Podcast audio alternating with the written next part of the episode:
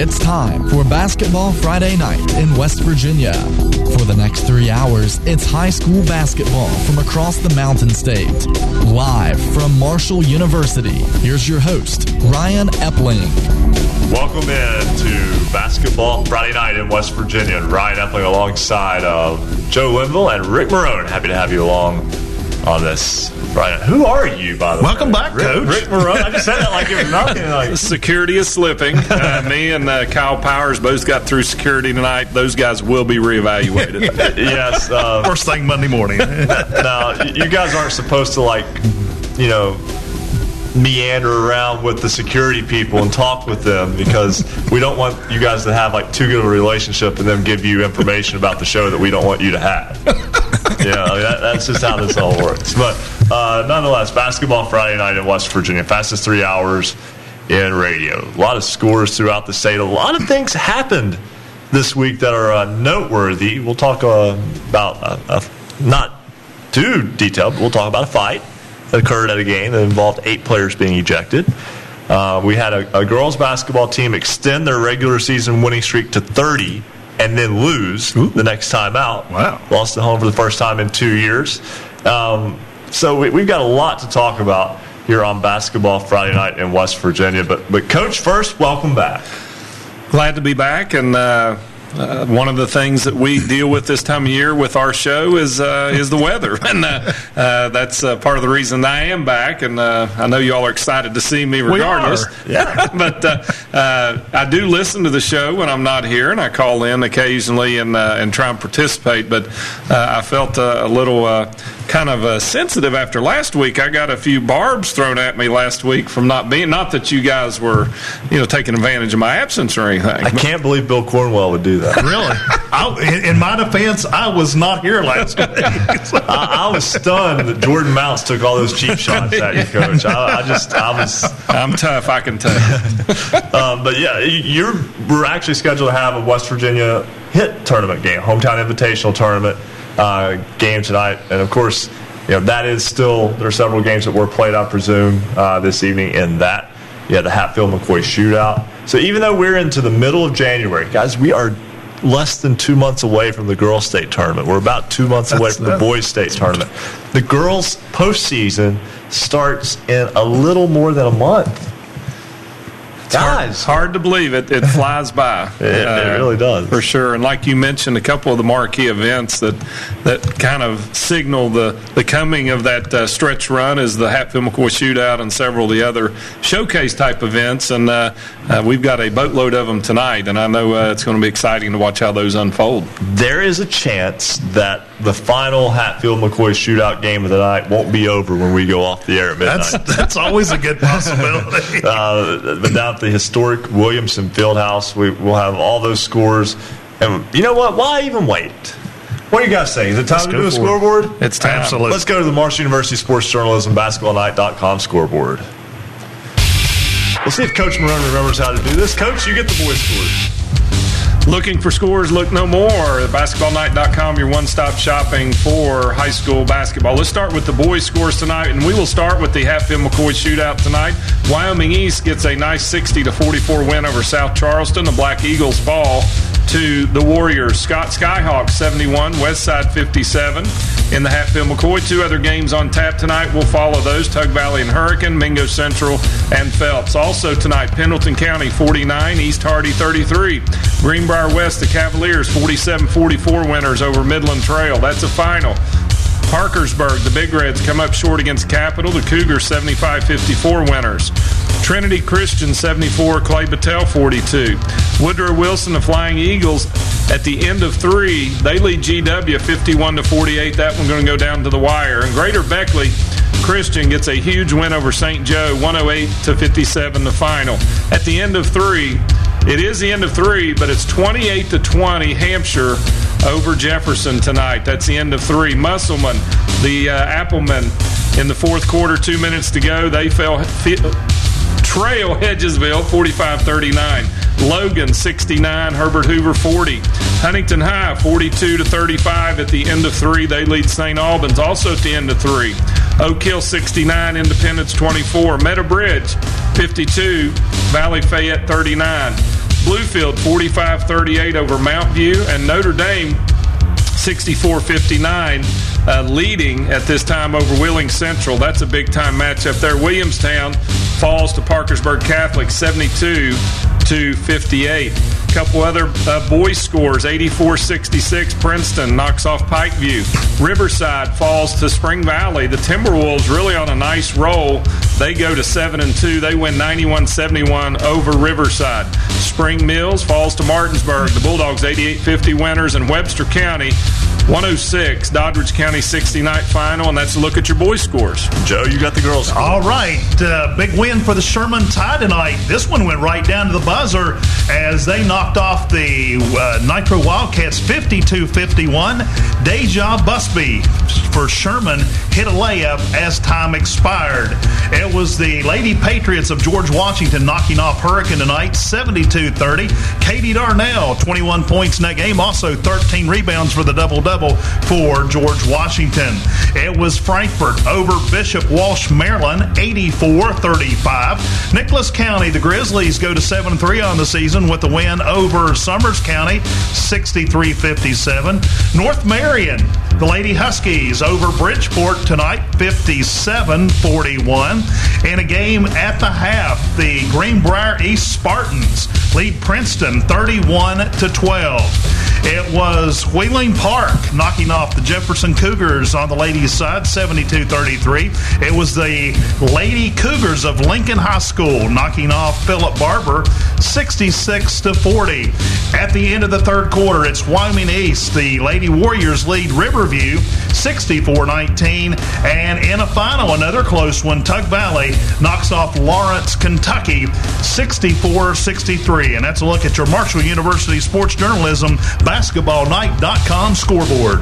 We will dive into all the scores a little bit more detail a little bit later on in the show. One of those scores from earlier, though, Wyoming East defeating South Charleston 60 to 44 in boys basketball in the Hatfield McCoy shootout earlier this evening. Vic Herbert is the head coach of the South Charleston Black Eagles. He joins us now. And Coach Herbert, I know the game didn't go the way you would wish, but I have to imagine getting a, an opportunity to play in the historic Williamson Fieldhouse, uh, a great opportunity for your kids. Oh, we've played there ever since I've been the coach at South Charleston. Uh, I guess it's been like 10 years in a row. This is my 10th year there. And then, of course, the most memorable to me is when I was coaching at Logan and we used to go down there and play Williamson down there uh, for years and years in some great games or they cram three or 4,000 people in there. So I got great memories of there. Been in that building, coached in there many, many times. Your basketball team falls tonight. Uh, just tell me a little bit about uh, that game against Wyoming East. Um, well, they're they're a really good team, and you know, uh, uh, we we um, we struggle. We're going to struggle this year. We uh, in the past, uh, every year I've been there, we've had uh, some big time go to guys. You know that could that could really get you a bucket when you needed it. You know, a few Division One sprinkled in there. You know, with Perry Henry and. Uh, uh, Brandon Napper, A.D. Cunningham, uh, you know, Tamon Scruggs, E.J. Phillips, all first team All Staters, and we just uh, this year we just don't, you know, we don't have that that guy that we can go to. So it's a struggle. You know, we've been young, just a couple of seniors on the team, and you know, uh, uh, it's been. Uh, it's been a little different what I'm used to. I've, you know, I'm worried that you know it's going to be a struggle this year for us. I've never had a losing season, and won 80% of my games since I've been coaching. So it's been a long, uh, a long good streak for me. And this, so I guess, you know, things catch up and every now and then you, you struggle, but we're not throwing in the towel. We can improve and get better and try to get ready for, uh, for tournament time here in a month and a half or so. In many instances, um, I mean, South Charleston is a team that's going to play a very strong schedule year in, year out. Um, sometimes there's a you know a little storm before the sunshine comes out, so to speak. Uh, you talk about this team struggling a little bit, but at the same time, can this be a year that perhaps you look back on as a, a foundation type year, maybe in the next year or two? Yeah, possibly. I mean, you know, we we've got uh, we've got like I said, young kids. We're playing a lot of sophomores and and juniors uh, sprinkled in with, like I said, one or two seniors. So yeah, future's future's going to be pretty good. I think. Uh, it's just uh, just been a struggle, like I said, for for this year. And you know, we've been we've we've had we've had our share of good years. You know, we we won the league probably at least four out of the you know the the the nine years. Count this year be my tenth year that uh, that we've been in that conference. We've we've won the league, so we've won it many many times, and uh, actually had a forty game. Uh, league winning streak that lasted about three years here a few years back. Uh, uh, so you know that was something else to win that many in a row in our conference, which is a a really tough conference with you know Beckley and Capital and GW and a lot of those schools. So, uh, but it's just you know when you're used to winning all the time and all of a sudden you're two and four and struggling, uh, I'm not used to this feeling. So you know we got to figure out a way to maybe right the ship and uh, maybe do some things different than we haven't done in the past, just because of uh, having uh, uh, young kids that maybe uh, uh, need need to learn a little bit before they hit their stride and their and their potential. Coach, you're still early in your season. You know, like you said, you've only played six games so far. But I tell you what, looking at it, it looks like it gets really busy there toward the to the middle of the month. Yeah, it does. We got a we got a bunch of them uh, uh, coming up. Actually, we had to reschedule the Greenbrier East game to the to the 24th. So we play tomorrow back down in Williamson. Uh, at three o'clock, and then we play Tuesday and Thursday next week, both at home against Parkersburg and Capital, and then go to GW the week after, and then have uh, Greenbrier East and uh, Parkersburg South uh, uh, at home to finish out that week. So, yeah, a lot of basketball for us here in the next uh, next couple of weeks. But we need to play. You know, we practiced a bunch. We need to play games. So, I'm looking forward to the the next couple of weeks. Uh, to uh, you know to kind of like I said, right the ship try to try to improve and get ready for uh, you know February 27th when uh, sectional tournaments start. South Charleston boys back in action tomorrow at three o'clock in the Hatfield McCoy shootout at the Williamson Fieldhouse against Kentucky small school power Shelby Valley. Uh, Shelby Valley is 14 and one, so that should make for a uh, great contest tomorrow. Coach Vic Herbert of the Black Eagles, thanks so much for calling, and uh, wish you the best of luck. Well, thank you guys. Appreciate you having me. Thank you. All right. Once, Coach, once again, Coach Vic Herbert of the South Charleston boys. We'll go to Bill Nestor in just a moment, but right now let's go over to the Score Center to Marcus Constantino. The score just in from Wheeling, the single A reigning state champion Wheeling Central Catholic Maroon Knights fall to Notre Dame 66 to 63. Jaden West led Notre Dame with 21 points. Uh, Anthony Robbins led Wheeling Central Catholic with 23. Also, this score just in from Hedgesville, the Eagles defeat Musselman Applemen 50 to 40. So, uh, excellent night of basketball, big win tonight for Notre Dame. You hear the name West at Notre Dame, and uh, it gets your attention. Yeah, Jaden West, the son of head coach Jared West, senior Jared West, junior. The, the son is uh, sophomore at Marshall. Had the game-winning three last uh, Thursday night at Old Dominion. Uh, so they're, of course, tying this all in together, Marshall will play host to Western Kentucky tomorrow night, and a little bit later on, we'll have a special guest who will be involved in that game who has uh, strong ties to West Virginia high school basketball, and uh, looking forward to that. It's a small little world we live in. It really is. Uh, right now, we're going to step aside and take a break. When we come back, we'll talk with Bill Nestor, WPDX, in Clarksburg, Robert C. Byrd. A couple of boys basketball games this week. We'll talk about those and much more. This is break one of Basketball Friday night in West Virginia here on the Fast Break Sports Network. Basketball Friday night in West Virginia will return in two minutes on the Fast Break Sports Network.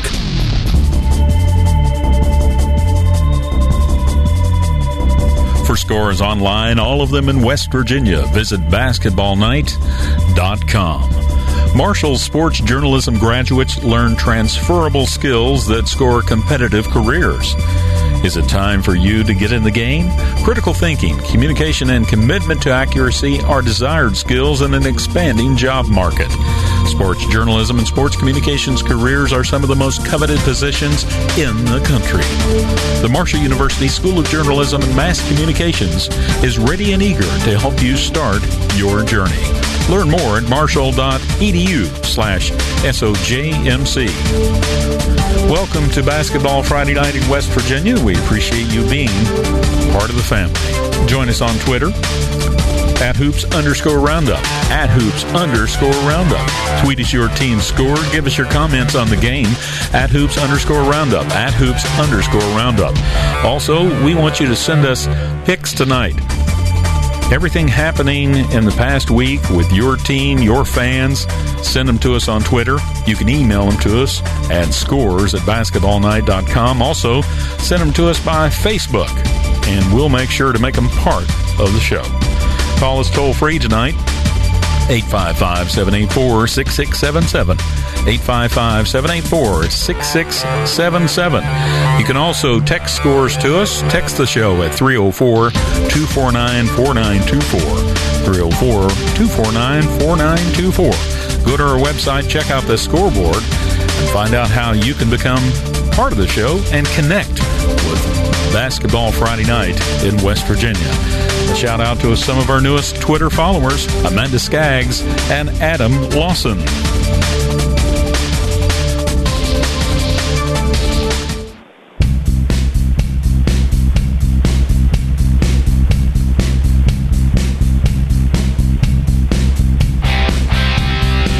Up to date on your favorite teams. Check out basketballnight.com. Now, back to Basketball Friday night in West Virginia with Joe Linville, Coach Rick Marone, and Ryan Epling. Fastest three hours in radio of the fastest 15 weeks of the year.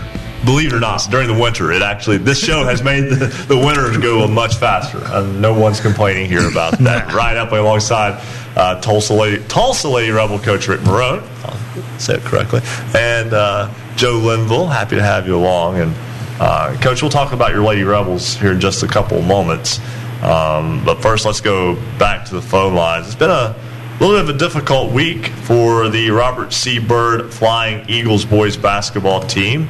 Bill Nestor, WPDX, is the voice of the Eagles. He joins us now on Basketball Friday night in West Virginia. And Bill Robert C. Byrd starting to get into the uh, the meat of its schedule, and uh, like I said, not exactly a, an easy week of basketball. A good win over Lewis County, but a tough loss on the road at Elkins last night. Uh, road games are tough, and home games can be tough too. Oh, they sure are. You know, it's been a crazy year. We've talked. It's been a few weeks since we had a chance to catch up a little bit, and RCB had several games there to start the season then a long uh, 10 day break before they played Oak Hill, and then another six day break before they played again uh, against Fairmont Senior. So, really haven't had a chance to give you a call to talk about a whole lot. Uh, but since then, uh, this past week, a couple games of importance. RCB uh, picked up a win against Lewis County, as you mentioned a few minutes ago, up by two points to half, and that one ended up winning that game by 21. And then last night on the road at Elkins, trailing 15 points in the fourth quarter play, RCB came all the way back to tie it up eventually lost it by four points. But uh, so six and three mark to start out the season, and uh, have had several uh, games uh, throughout, some challenges along the way. Oak Hill, a very good team, also Fairmont Senior. And you know Elkins is not a bad team with a couple really good guards uh, they've played. So the schedule's been pretty tough so far, and uh, hopefully things will go well and get back into a flow when you have those kind of delays, as we just talked about a few minutes ago, it's kind of hard to get things going. So hopefully now things will go well. Now, of course, tomorrow night was supposed to be a big lock up the crosstown rival Bridgeport, uh, but because of uh, the possibility of some uh, some heavy snowfall, they decided to move that to next Saturday. So next week we'll have a three-game uh, week as well. So things starting to pick up for the Flying Eagles here. And you don't often see a game kind of preemptively postponed, but I have to imagine that that's a big gate for both teams. And I mean, you know, I hate to bring dollars and cents into it, but can't function your basketball program without it. And uh, you, you, want to be able to, uh, you, you can't let an opportunity slip away like that. No, you can't. And to be honest with you, to be frank, if you take the average three games, uh, three home games that you have, that would equal up the uh, gate that you would have for this crosstown rival game. So that's how significant this contest is in terms of dollars and cents. And and crowd. So yeah, I guess they went ahead and made that move, made that decision, and uh, they'll wait one week and give it a shot next weekend. Robert C. Byrd, six and three on the season, back in action again. Not tomorrow; that game postponed for a week, but uh, back in action next week. Home game against North Marion. A trip to Buckhannon Upshur. Bill Nestor, thanks so much for joining us tonight. Guys, I appreciate having me on. Have a great rest of the show and a great weekend as well. Thanks, greatly appreciate it. Bill Nestor, WPDX, voice of the Robert C. Byrd Flying Eagles. Thanks so much for calling. And uh, Coach Marone, before we go back to the phones, uh, let's talk a little bit about uh, your basketball team over the course of the past week. Lady Rebels, how things been going for you guys? I've been going up and down. uh, no, it's been a good week. Uh, we had uh, kind of a tough stretch. We had played uh, a really good Sherman team. Uh, they they upset Nitro tonight and got a good win there. Uh, played them this past week and then came back and had Tug Valley on Monday. Lost a tough one down at at Naugatuck, and then Tuesday played the Carter Christian team out of Grayson, Kentucky. We'd played them earlier in the year and got a good win down there. So seven and three. Uh, we're supposed to start hit tournament play. Uh, I know uh, a lot of teams are kind of watching the, the forecast, but uh, that tournament kicks off this weekend, and all those pairings and all the tournament information for the West Virginia Hit Tournament is on our website. So both uh, the girls is on there now. The boys will have their meeting on Sunday, and so uh, they'll have all those pairings too. So we were to start hit tournament play tomorrow uh, in Jane Lew, uh, South Harrison, uh, the Hawks, and uh, look, was looking forward to that, but it got uh, postponed due to the impending weather, and uh, we're going to reschedule that for next week. So we now are on a, very short hiatus, and then starting next Thursday, we'll really dive in headlong. South Harrison is technically located in Lost Creek. Technically, it's Lost Creek is the mailing the, address. And what is the creek, the road, right before Lost Creek, Tolsia High School. the last turn before. So we feel right at home. it's really odd. Our football teams have played the last couple years, and uh, uh, the hit tournament drawings come out last Sunday, and uh, we were in uh, pool play with them and uh, so we'll get a chance to travel up there, and that's one of those bucket list things. Uh, we've been all over the state uh, over the years that I've been there. Uh, have not played at South Harrison, so that'll be rectified, uh, weather permitting. It'll be next Thursday. So, Coach, tell us a little bit about your team. You know, I'm looking over your, you know, your schedule and your scores and results and so forth. And you had a big night uh, earlier this week, putting up 70 points, and you guys seem like you're averaging pretty good on, on the offensive side. Yeah, we've we've really tried to make a point of emphasis. We've got to get more people involved. We've got a couple of uh, returning players and a lot of new players. So uh, uh, we've been a little bit inconsistent. Really, the three games we've come up short. It's, it's really our offense has just kind of sputtered a bit. Uh, we had 37 in our loss to Pikeville. We had 34 at Tug Valley the other night, and uh, you know we've struggled. Uh, the game we lost with Logan, we had 37. So, you know, our defense has been pretty consistent, uh, but uh, offensively, we're probably averaging in the 50s, which is pretty good for us. So, if we can get both things cranking at the same time, hopefully we can, uh, as Coach Herbert said, try and get some things ironed out before tournament time. Well, your team has been alternating wins and losses. Another team that has been alternating wins and losses are the Ripley boys basketball team. Now, they've not played a whole lot recently, although they did play uh, uh, their third game of the week tonight. Uh, they've been alternating wins and losses. Brian Johnson, WCEF in Ripley, joins us now. And uh, Brian, before we jump into things, uh, we don't have a score for that game tonight against Brooke. 74-47, the Vikings prevailed in that one. They had uh, maybe their best showing of the season tonight shooting the basketball. So Ripley gets the win tonight over Brooke. And I was talking about the team kind of alternating wins and losses, and that, that just continues that pattern. Yeah, it really has. You know, they've been up and down. Uh, they they are missing star player Ty Johnson, so that uh, he's yet to play one minute of action so far this year with a broken hand. Uh, they do expect him back.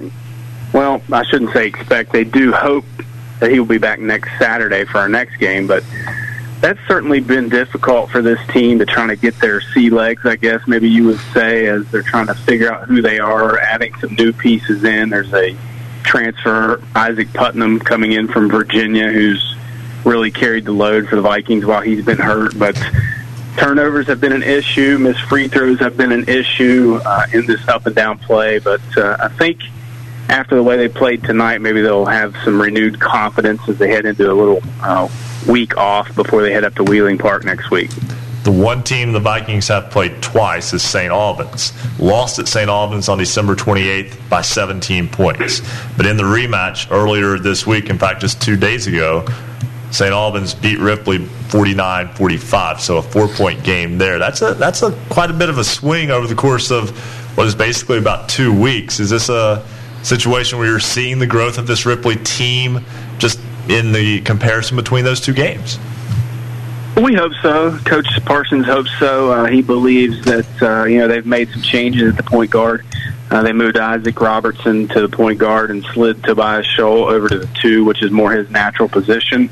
And the, really, the difference in those two games was 29 turnovers in the first game at St. Albans for the Vikings, 14 Wednesday night. The big Achilles heel for the Vikings Wednesday night was missed free throws. Uh, they missed eight free throws and lost by four. So, you know, they had their opportunities to win that game, but I think they took a lot away from that in growth and uh, saw that they had an opportunity to beat a pretty good St. Albans team, a really athletic uh, St. Albans team. So, you know, sometimes in those losses you do grow a little bit. I think that certainly happened with the Vikings Wednesday night. Brian Johnson, WCEF Radio in Ripley. The Vikings pick up the win tonight over Brooke. Thanks so much for joining us. We need to make this a, a little yeah, bit more of a normal thing. I certainly will, guys. Thanks for having me, and uh, enjoy the show. All right, thanks so much, Brian Johnson, WCEF in Ripley. We've got to step aside and take a break. When we come back, we'll get you another check of the Marshall University Sports Journalism BasketballNight.com scoreboard. We'll also talk with Brian Helton, head coach of the Greater Beckley Christian Crusaders. The boys team with a big win tonight over St. Joe. This is break two on Basketball Friday night in West Virginia on the Fast Break Sports Network. Basketball Friday night in West Virginia will return in two minutes on the Fast Break Sports Network.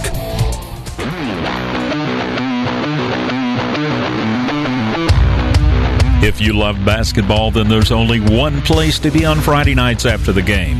It's Basketball Friday night in West Virginia.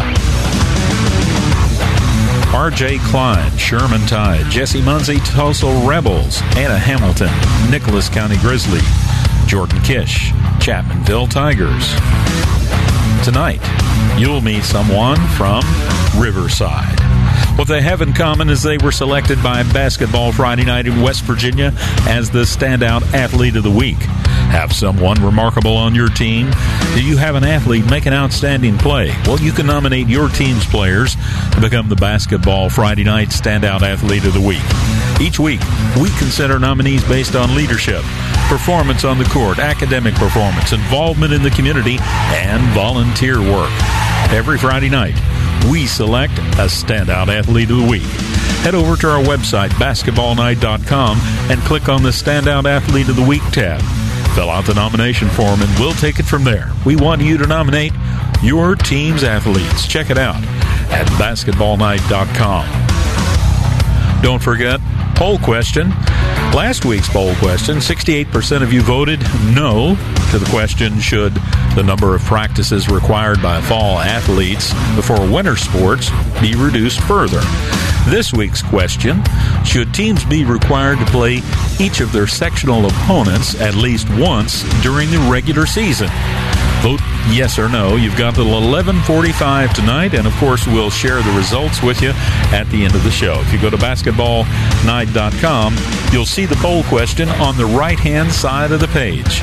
It's all here. Basketball Friday night in West Virginia.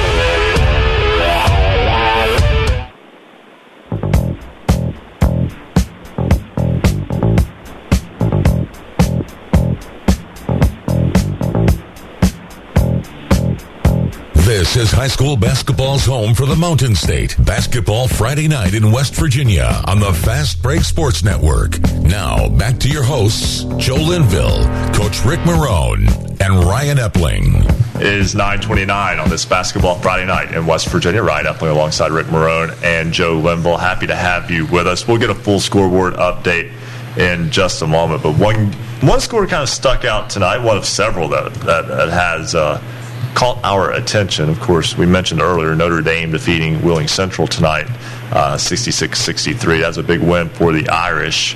Um, also, uh, a game in which, uh, let's just say, the clock keeper, the scoreboard operator, may have to ice down the finger tonight.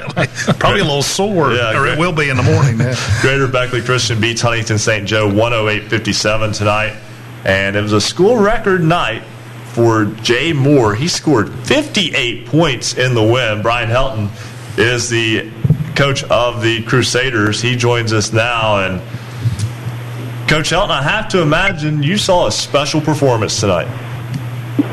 Yeah, it was pretty pretty special to say the least. I mean, um, you know, Jay's just a dynamic scorer. He scored, uh, I think he scored 34 two games ago and maybe 32 last night against Green in a win over Greenbrier West at Greenbrier West, and then uh, tonight he was just on on absolute fire from the start, and you know, scored just about every way you can score the ball. Uh, yeah, had multiple dunks, just very active uh, tonight, and uh, just just just amazing to see that many points go through. I didn't even realize he had that many, and and uh, we were going to kind of make some subs, and some of the coaches told me, you know, he's got he's already got 50, so we realized the school record was 51, so. Uh, you know, he, he just continued to score. But uh, I actually came out of the game with about three minutes left. You know, probably could have could have easily broke sixty tonight. Big performance there, and of course, I mean that from a back to back standpoint. You know, you're in Charmco last night against Greenbrier West. You're in Huntington tonight against St. Joe, um, and pick up two wins. I, I, can't imagine there being much to be upset about with those two games back to back nights.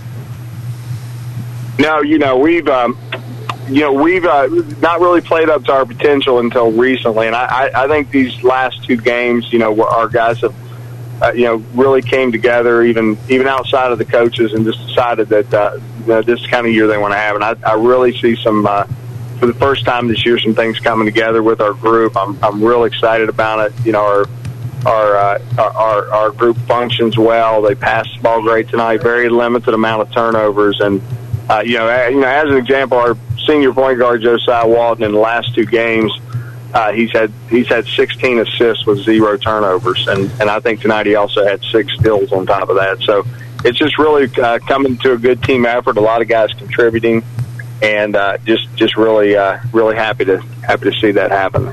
Now we have you on the schedule for a game tomorrow afternoon at Trinity Christian. Is that correct?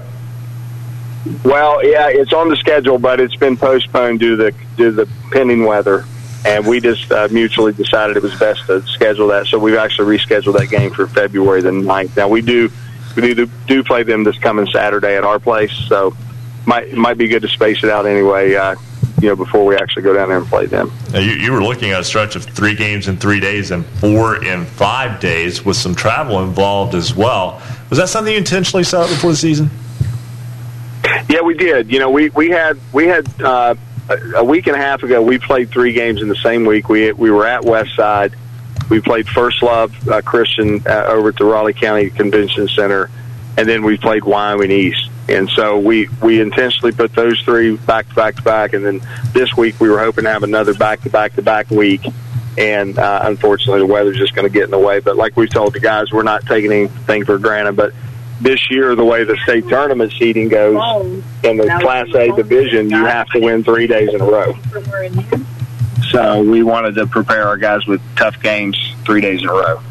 And that's absolutely been the case. And uh, coach, your basketball team, as you mentioned, playing good ball right now, and maybe it's not a bad thing to just keep playing while while, while your kids are rolling the way they have been the past two or three games.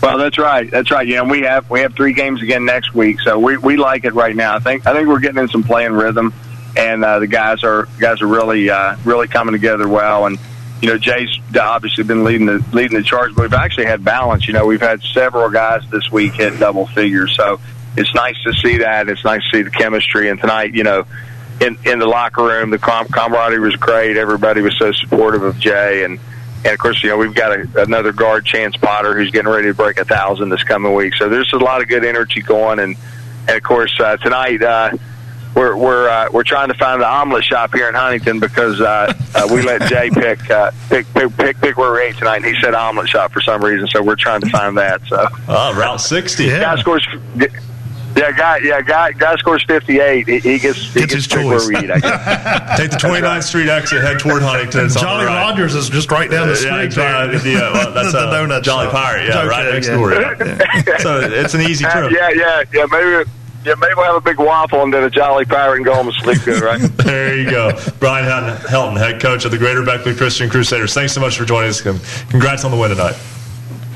Yeah, thanks for all you guys do. Appreciate you having me. All right, once again, that's Brian Helton, and appreciate Hey, you know, if they're in Huntington, just ask us. we'll just stop by. Yeah, or just come on by. Yeah, yeah. I mean, we, we can certainly do all that. We'll talk with Matt Miller, WRNR in R in Martinsburg, in just a moment. Right now, let's go right back to the phone lines. Dave Morrison of SuperDaveSports.com with the triumphant return to basketball Friday night.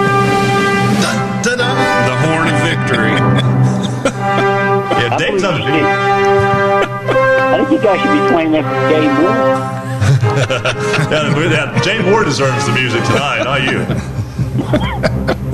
I did that. Did I heard uh, part of your interview with Brian Hill? Did he mention his record? Uh, Jay Moore broke. He did not give the name. Hey, it was Brian Helton. Oh, no wonder he didn't throw it. How about that? so, so it turns out that he I, left I him in like to break his own record. Well, I'd like to say that uh, that you know, Jay Moore benefited from the three point line, but he didn't have any threes tonight. He had 21 field goals. He was 16 to 18 at the line. Wow, that's just uh, just getting it done. And it, it's it's the scoring this year has been off the chart. I, I mean, you look at Bryce Radford had 50 in a game this year, and this is just I'm just talking about this area. I did some research today, and 15 of the teams of the 20 or so teams that I get actually it was 20 15 of the teams that I get stats from have increased their scoring at the same point this year um, as opposed to last year. And then you've got, I remember three years ago, John Sawyer from Shady Spring was the only 20 point scorer we had. I think there are 14 or 15 guys over 20 right now. Uh, the scoring, for whatever reason, it's really up. Uh, and I, I would assume it's probably like that all around the state, but uh, especially here in Region 3. I know you uh, keep good tabs on Region 3, and Oak Hill tonight picks up a win over Independence. Uh, Bluefield picks up a win over Mountain View. Basically, these teams kind of held serve tonight. Right, and, and Wyoming East beat uh, South Charleston. I think you, you could throw it in there. So, of course, Shady Spring was uh, was off tonight, I believe. And uh, so that's that's the four teams I've been talking about it all season. I think and you're right. I mean, these teams are as, as they start to play each other. That's when it's going to really get interesting. There hasn't really been a lot of head-to-head matches between these teams yet, and uh, it's going to be interesting when these teams start playing each other. And, and pretty impressive win by I, I know South Charleston's down a little bit, but to go to the Hatfield McCoy and for uh, Wyoming East to get that victory, they hadn't played real well. Now they did get R.J. Hood, a uh, a senior, back he missed six games with a hand injury. They got him back in the lineup. So uh, you look at Wyoming You mentioned Oak Hill and uh, Jason Mannix with 24 points tonight for the Red Devils. They've got uh, they've got as talented a lineup in this area as there is in this area. And of course, Bluefield. And get this stat: Bluefield is averaging 84 points, over 84 points per game. And uh, at the high school level, double A, that's that's really impressive. I haven't seen these kind of score, scoring numbers in probably two decades. Hey, Dave, uh, you know, a lot of games uh, being postponed already for tomorrow. What about uh, weather in your part of the state? Normally, you guys get to get hammered over in the, the eastern mountains there. Yeah, interesting cleanup. I don't think I think it snowed a little bit today, and it was cold, so a lot of the water on the roads did freeze. I don't think we've gotten um, any snow in the last since really since the big snow. I think we may have had a couple inches here and there on the ground, but since we had the, the foot uh, about a month ago now, really haven't had any snow here, and it looks like all the snow's drifting up north, which is perfectly fine with me. Just keep it keep it going up. All right, go on out of the state. So the schedules in the Eastern Mountains will stay intact for tomorrow, hopefully. Then. Uh, I think most teams, unless they're playing like Greater Beckley was scheduled to play Trinity, I think hopefully the, all the games will be played. There's not a whole lot of games tomorrow uh, the Hatfield McCoy being the, probably uh, the two biggest games here in the area. I don't, a lot of the teams are off this weekend. Should and maybe a, if the snow does come, it was pretty good scheduling. Uh, yeah, it seems like that's going to work out for the best. Dave Morrison, SuperDaveSports.com.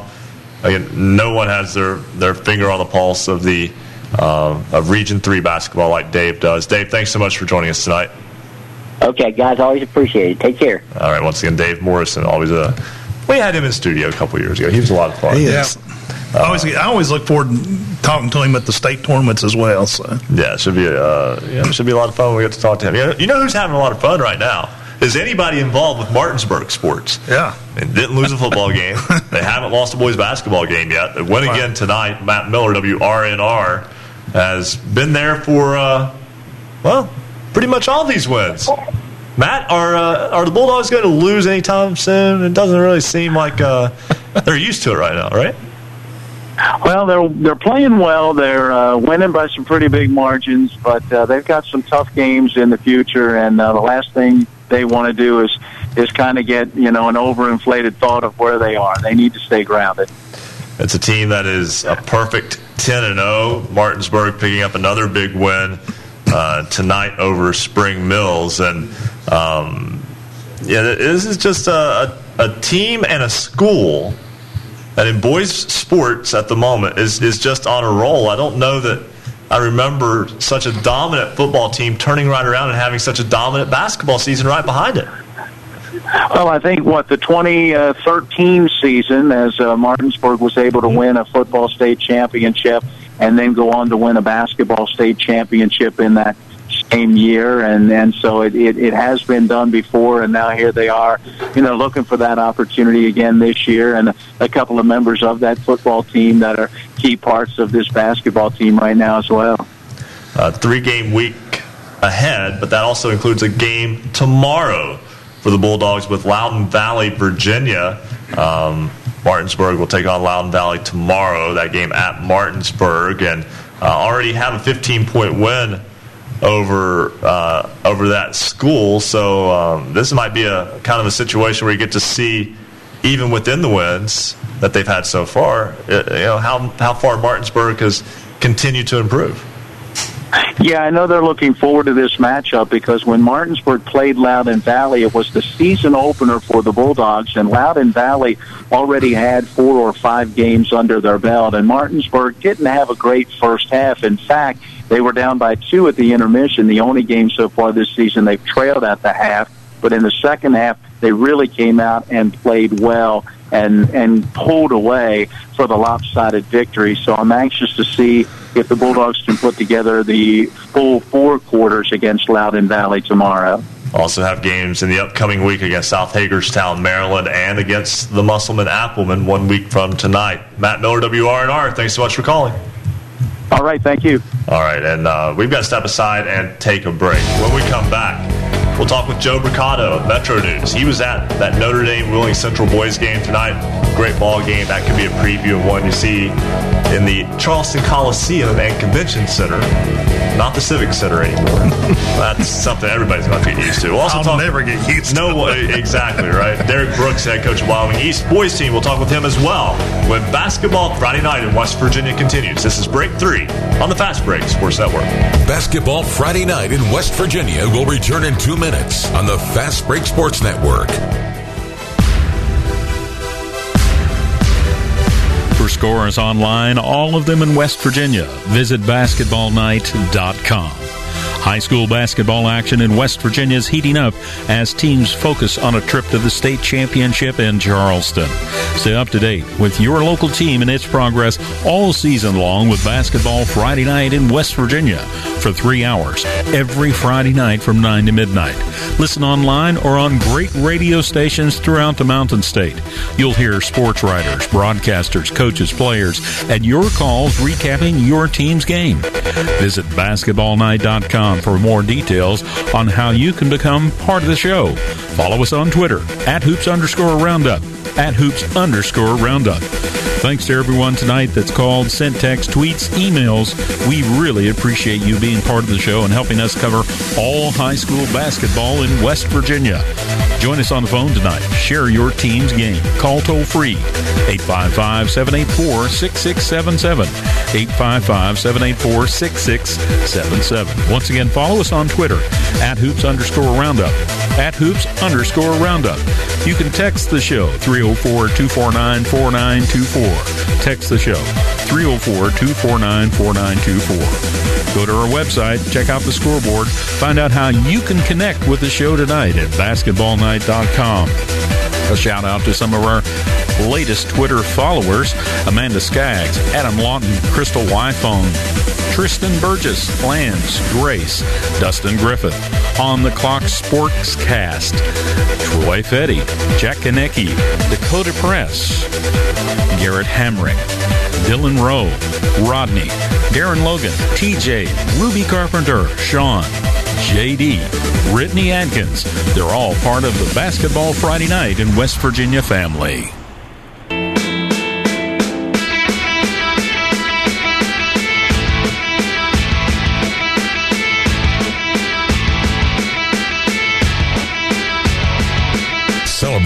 School basketball around the Mountain State. You're listening to Basketball Friday Night in West Virginia on the Fast Break Sports Network. Now, back to your hosts, Joe Linville, Coach Rick Marone, and Ryan Epling. 945. Rolling right along here on Basketball Friday Night in West Virginia. Ryan Epling alongside Rick Marone and Joe Linville. So happy to have you with us here tonight as we are all hoping to avoid the potential snow that's supposed to be It's not going to snow. see, see, Joe's going to make the trip to Morgantown tomorrow, and hopefully, I'll get there one way or the other. Um, Just hope the the ears play a little better. You know, you know, don't blow a twenty-one point lead or anything like that. 21 point leads on the road in conference play are, are hard losses. to Yes, they take. are. Certainly are. Uh, Joe Bricado, Metro News, was at the Notre Dame Wheeling Central boys game tonight. I think that might be a preview of one we see in Charleston a little bit later on this year. Joe joins us now, and uh, Joe, it's not often you get into the second week of January and you get a state tournament type of uh, matchup like you had tonight. It's a great atmosphere at the Skip Prosser Court in Wheeling, and really it's, it's been a stretch of games over the last nine days for Notre Dame where they played last Thursday night. They played at Trinity, got a two-point win there. Of course, Trinity coming off of a, a state semifinal appearance. Then on Saturday, Notre Dame went down to Chapmanville, played down there, and then uh, a tough road night up in Wheeling. So really, the last nine days, Notre Dame has uh, been well tested uh, with road games. well tested, well traveled, and performing quite well too. I know the game at Chapmanville didn't go the way uh, that Notre Dame would have liked, but um, we were talking a little bit earlier. Jaden West, a big game here, and anyone who's familiar with basketball in West Virginia knows the West name. Yeah, absolutely. And uh, Jaden West, of course, Jared West's son, and uh, little Jared West. Uh oh, did we lose Joe? He's getting a little staticky there. Yes, we've lost Joe, unfortunately. Um, we might be able to get him back here in a, couple so. of moments because that was a that was a big game in It Class was. A tonight. Absolutely. And uh, Wheeling Central has uh, not seemed like the uh, the dominant type of team that they had They've a year had- ago. right. Um, still, obviously, they're very good and um, going to be playing right into Never the, uh, count them out. no, never count out uh, that ball club, and uh, yeah, should be with Coach Mel Stevens, who's done an excellent job with that school. And yeah, he was talking about playing at Skip Prosser Court. Of course, Skip Prosser, former coach at uh, Wake Forest, who passed away just a few years ago, but also former head coach at Wheeling Central. They they turned out quite a few uh, coaches and uh, in Division One. We'll get Joe Bricado right back with us now and. Joe, sorry we lost you there, but uh, you were talking about Jaden West and the uh, the son of uh, Jared West and little brother of Jared West Jr., who's not a junior. Yeah, sorry about that, guys. Yeah, a very promising player for the Irish. Of course, uh, everybody in Harrison County circles has seen him come up through the middle school ranks, and uh, obviously with the name that he carries, uh, high expectations with him. But uh, last couple games have been struggling with the shot a little bit, but he was on tonight uh, against Wheeling Central. 21 points for him, and he actually had in the third quarter a 9-0 run all by himself where he drained three consecutive three-pointers on consecutive possessions. 66-63 the final tonight notre dame beats wheeling central in wheeling so notre dame turns around and plays parkersburg catholic next week and uh, a little bit of a lighter schedule only one game uh, on tap for the next week ahead for the irish so uh, big win tonight and uh, looking forward to seeing how that goes joe thanks so much for calling All right, you got it. uh, Joe Bricado. And And they they've got another big road trip. They go all the way down Yeah. to Tug Yeah, Valley. next that's, Saturday. That's going to be that's going to be a brutal trip for them as well. That, that, well, it's four lane all the way, so that's good. Yeah, and I tell you what, uh, they played earlier this year uh, in Clarksburg. Clark, and Notre Dame beat Tug Valley, but that's an interesting uh, rivalry that's budding there in single A. They've played the last few years, and I know Coach Ed May there at Tug Valley enjoys playing that. They go up on a Saturday, and then Notre Dame gets to make the journey down to Naugatuck, and that'll be next Saturday. So, two of the premier single A programs will be hooking up again. When did they build a four lane from 119 over to Naugatuck? Yeah, where's, which way's Ryan been going to Naugatuck? He oh, said it was four lane all the way. Almost all the way. It's like six miles from Okay, Lenore, all right. okay? I We're thought six maybe I'd from missed Williamson. something. Naugatuck's right in between Lenore and Williamson. It's six miles. If that's the only two lane you have to go on in West Virginia to get somewhere, that's not bad at all. All right, I agree with you. Yeah. Come on now. Some of us take We got to get our jabs in when we can. Hey, I'm glad that they're on you this week instead of me. I was feeling the brunt last week. Hey, I, I, I've been on that, that stretch of, uh, of, of road plenty of times over the years, and uh, let's just say that there's no four lane road between Wayne and Mingo County, so uh, not at all. Uh, we're, we're going to go back to the phones right now. Uh, Wyoming East boys pick up a win tonight in the Hatfield McCoy shootout, beating South Charleston 60 to 44. Derek Brooks is the head coach of the Warriors. He joins us now on Basketball Friday night in West Virginia. And Coach, I know we talked with South Charleston coach Vic Herbert a little bit earlier. They are two and four. He says they're a little bit down, but there's no such thing as a bad win over a program the caliber of South Charleston. No, no doubt about it. They, no matter how bad they think they are, they still have uh, tremendous athletes on that squad. And your ball club uh, gets the win. Uh, again, you talk about teams that are better than their records indicate. I mean, your ball club is now three and six on the season, but you've played a brutal schedule to this point. We have. I mean, we don't shy away from playing anybody.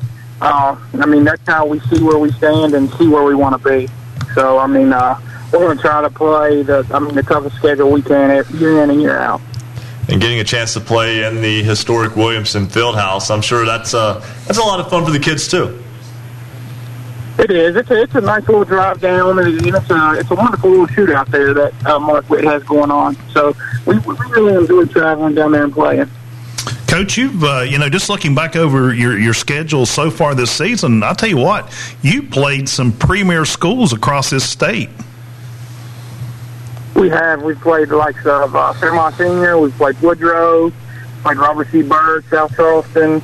Uh, top team in Tingler and Greater Beckley. So, I mean, it's every night. It's uh, it's a challenge for us. And um, definitely, Wyoming East, one of those schools that you look at their schedule and you go, "Wow, they played every good school." It seems like just about. I mean, and and not regionally. I mean, from north to south, east to west. Absolutely, Coach Brooks. I know you had a little bit of a late night uh, tonight with that ball game uh, tonight in the win at Williamson. Again, another game tomorrow evening in the Williamson Fieldhouse against Sheldon Clark, Kentucky, out of Inez. Coach Brooks, thanks so much for joining us. Uh, thanks for having me. All right, that's Derek Brooks, head coach of the Wyoming East boys basketball team, as they get the win tonight. Um, we've got Logan boys coach Zach Green on hold, but we're a little bit tight on time against the top of the hour, so we'll get him right at the top of the hour. This gives us the time to kind of relax a, a minute and, and kind of digest the scores that we've been seeing as they come in throughout the night. And um, yeah, Scott gets a nice win in the Hatfield McCoy shootout tonight. Over Back to West- back, they actually played. This is their third game this week. So yeah, good win for the Skyhawks there. And let me, I just want to go back to a game Monday night. You know, uh, Scott has struggled at, at points this season, uh, but they took number one Chapmanville right down to the wire. Actually jumped out early, took a lead there, led the end of the first quarter, and and uh, Coach Steve McComas doing a good job. Uh, still, a you know relatively young team. They've only got a couple seniors starting and, and, and, and doing a good job with that program down there. You know, rebuilding it, get it back to what Scott basketball has been in the past. And you look down the way too. Tug Valley falls to four and five with a loss tonight to Hurricane. Well, think about what I just said there. They played Hurricane tonight because that just falls right in place with the rest of the schedule. Right. Tug Valley plays, so that's a team that's going to be better than its record would indicate. Already have a nice win over Greater Beckley Christian. All right. So, um, you know, we have those scores. Um, all the scores are on basketballnight.com on our Twitter uh, feed at hoops underscore roundup. Of course, you can also like us on Facebook, Basketball Friday Night in West Virginia. Another game, with the score jumped out there, Webster County. I mean, they are 10 and 0. Big win over Doddridge County, 106 69. And maybe I, I saw it as I was coming in for the program. I think they had 90 or 91 at the end of the third quarter. I think, uh, I don't know that they opted for a running clock of some sort, but they end up with a little over 100 points in that game. But I don't care what you're playing or who you're playing. That's a ton of points being put up by Webster County. And so, that's a rural county school, you know, yeah. out in the middle of the state. Yeah, they've had a couple of good runs here in recent years. I know, uh, you know, uh, they don't get seen by a lot of the other areas of the state as much, but uh, the Highlanders are off to a great start this year.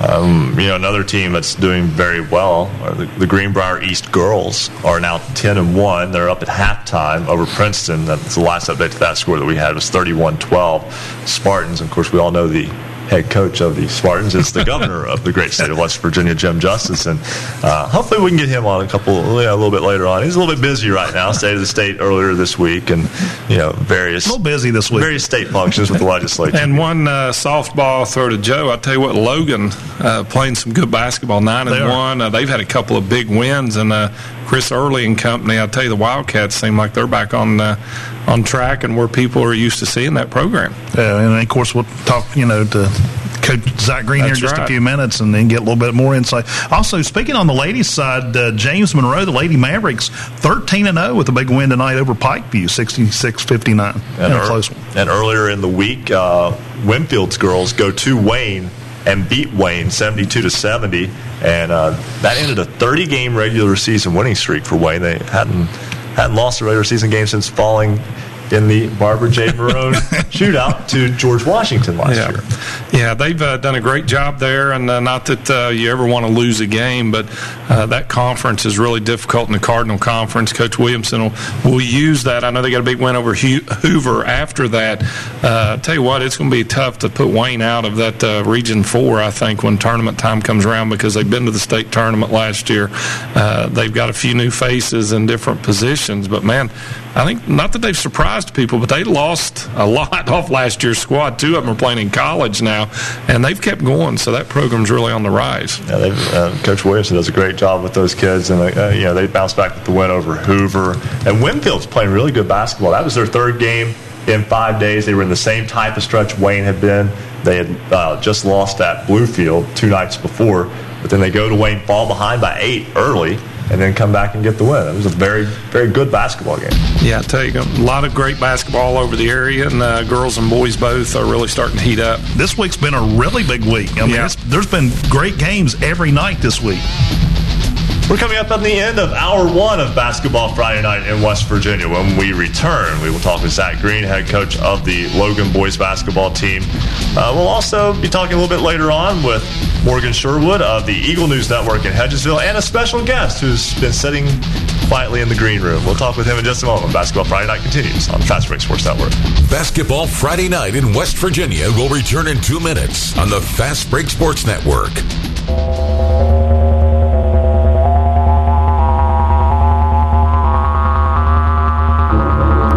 Every Friday night from 9 to midnight, we're the home for high school basketball in the Mountain State. This is Basketball Friday night in West Virginia. Special thanks tonight to all of our affiliates. You can listen on great radio stations throughout the Mountain State, including 105 KQV, WKQV in Cowan, 105.5 FM, and heard in Braxton County on 106.9 FM, 103.7 Jack FM, WQWE in Fisher, the Valley's Watchdog, 1600 AM, WKKX Wheeling, 1370 AM, WVLY Moundsville, Jackson County's home for Southern Gospel Singing News Radio, 92.5 FM, WTHM LP, Ravenswood, Ripley, Knights Radio, 91.5 FM, WRSG in Middleburn, Talk Radio, WRNR Martinsburg, 740 AM, 106.5 FM, Classic Hits 106 WHFI Linside, 106.7 FM, 95 The Sports Fox, WBES Charleston, 950 AM, The Voice of the Coalfields, 101.9 FM and 1290 AM, WVOW in Logan, Light Rock 93R, WRRR, St. Mary's 93.9 FM. The Ticket, 102.3 FM WMTD in Hinton. The greatest oldies of all time, 98.5 FM and 101.5 FM WQAZLP, Edmond, Beckley. Tune for you, Yap Radio, 101.7 FM WYAPLP in Clay. 104.5 FM WASPLP in Huntington, 101.1 FM WVWPLP Wayne, 90.7 FM WFGH Fort Gay, and Marshall University's flagship station, The Cutting Edge, 88.1 FM WMUL in Huntington.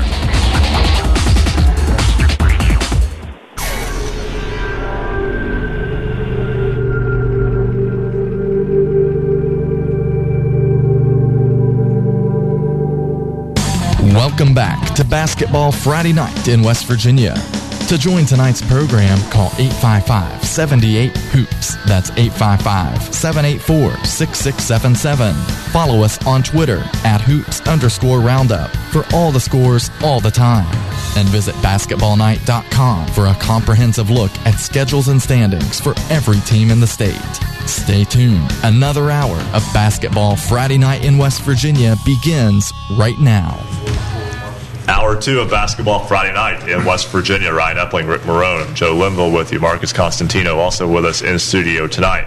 We will go to Zach Green, head coach of the Logan boys basketball team, in just a moment. But first, we have to get a check of the Marshall University Sports Journalism BasketballNight.com scoreboard. Looking for scores? Look no more. Go to basketballnight.com. I'll handle the boys' scores, then I'll toss it to Marcus for the girls' scores here in just a moment. Boys' scores tonight: Hatfield McCoy shootout. Wyoming East defeats South Charleston 60 to 44. Scott picks up a win over West Side 71 57. It was Hurricane defeating Tug Valley 59 48. So Mingo Central and Phelps, Kentucky getting ready to play that Hatfield McCoy shootout. I'll tell you a little story about Phelps in a couple moments. Cameron defeats Bridgeport 67 55. It was Pendleton County picking up a 66 47 win over East Hardy. Frankfort defeats Moorfield 62 33. Weir defeats Madonna tonight. Battle of Weirton. Weir High gets the win 65 48. Ripley picks up a win over Brooke 74 to 47. Greenbrier West is 7 and 2. The Cavaliers defeat Midland Trail tonight 47 44. It was Capital defeating Parkersburg 75 to 54. Cougars bounce back from a big loss in the Logan Fieldhouse with a win tonight. Trinity Christian defeats Clay Battelle 74 42. It was George Washington coming from behind to defeat Woodrow Wilson 76 68. Patriots beat Beckley tonight. Bucky Brown 28 points for GW in that win. And also uh, Woodrow Wilson's Danny Bickey 30 points in the loss. He's not even the kid who scored 50 plus the other day. How about that? uh, Hampshire defeats Jefferson 42 34. It was Greater Beckley Christian picking up a 108 57 win over St. Joe. 58 points tonight from Jay Moore in the victory. Hedgesville goes to 9 and 2. The Eagles beat Musselman 50 to 40. It was Logan picking up a 69 40 win over Herbert Hoover. We'll talk with the head coach Zach Green in just a moment on that one. Also tonight in boys basketball, Huntington defeats St. Albans 53-49. It was Oak Hill 89, Independence 31. Morgantown, a big win over John Marshall 81-25. Southern Garrett, Maryland defeats Keyser 64-43. Meadow Bridge picks up a win over Valley Fayette 68-55. Bluefield remains undefeated with a 68-50 win over Mount View. Notre Dame picks up a win in a Class A showdown tonight in Wheeling, knocking off host Wheeling Central 66-63. It was Parkersburg Catholic picking up a win over Williamstown 72-58, the final in that one. Princeton wins again. The Tigers are 7 and 3 after a 84-66 win at Pikeview tonight. Spring Valley quietly having a very good boys basketball season. 32 points tonight from CJ Meredith as the Timberwolves defeat Riverside 91 to 71. Martinsburg remains undefeated. The Bulldogs beat Spring Mills 88 to 50. Webster County also undefeated. The Highlanders defeat Doddridge County 106-69 and Shenandoah, Ohio 67, Oak Glen 57. Marcus has the girls scores. The Chapmanville tournament, a big win for Sherman as Deja Busby puts up a game-winning layup as time expires to pull the Sherman Tide above the Nitro Wildcats 52 to 51. Also in Chapmanville, this score just in moments ago, the Tigers of Chapmanville defeat the Man Hillbillies 59 to 22. The George Washington Patriots defeat Hurricane 72 to 30.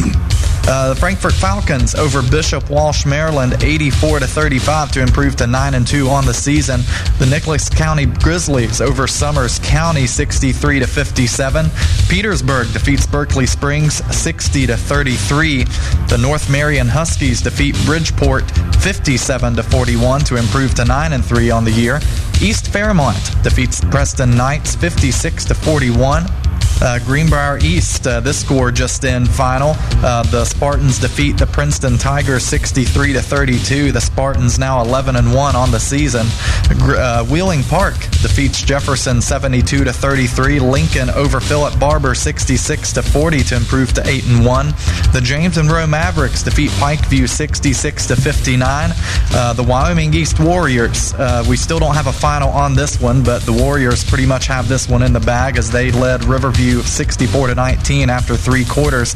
And finally, the Tug Valley Panthers defeated Lawrence, Kentucky 64 to 63. A big win tonight for Tug Valley over Lawrence County, Kentucky, located in Louisa, right across the river from Fort Gay, West Virginia. For those of you who don't know Don't where know- that is, don't it know your is geography. Right there, it's it's very close. Yeah, the Logan boys basketball team. You want to talk about tradition? Eh, just within Logan County and the coalfields in general, basketball has been the king for a long time in that area. And right now, I think it could be argued that the best basketball in West Virginia is being played within Logan County with both Chapmanville and Logan. The teams have a combined two losses so far on the season, and Logan coach Zach Green joins us now on the program as his team defeats Herbert Hoover tonight. And Coach Green, your team uh, nine and one now after that 69-40 win tonight over Herbert Hoover. The Wildcats uh, a strong week with a win over Capital as well earlier this week. Yeah, this was uh, game three for us this week. Um, we played at, Man on Monday and had Capital on Wednesday. Played really, really well in the Capital game, and, and uh, got another win tonight. It was it was really sloppy, but uh, you know I tell our guys the good, the bad, the ugly, wins are wins. So um, we'll, we'll take every win that we can get, and uh, we've had a really good start to the season, and uh, but but we've got to get better. There are things that we've got to get better at. So. I think the the fact that your team beat Capital maybe not a huge surprise. I mean, I think people respect uh, Logan basketball, but the 31 point win over Capital raised some eyebrows.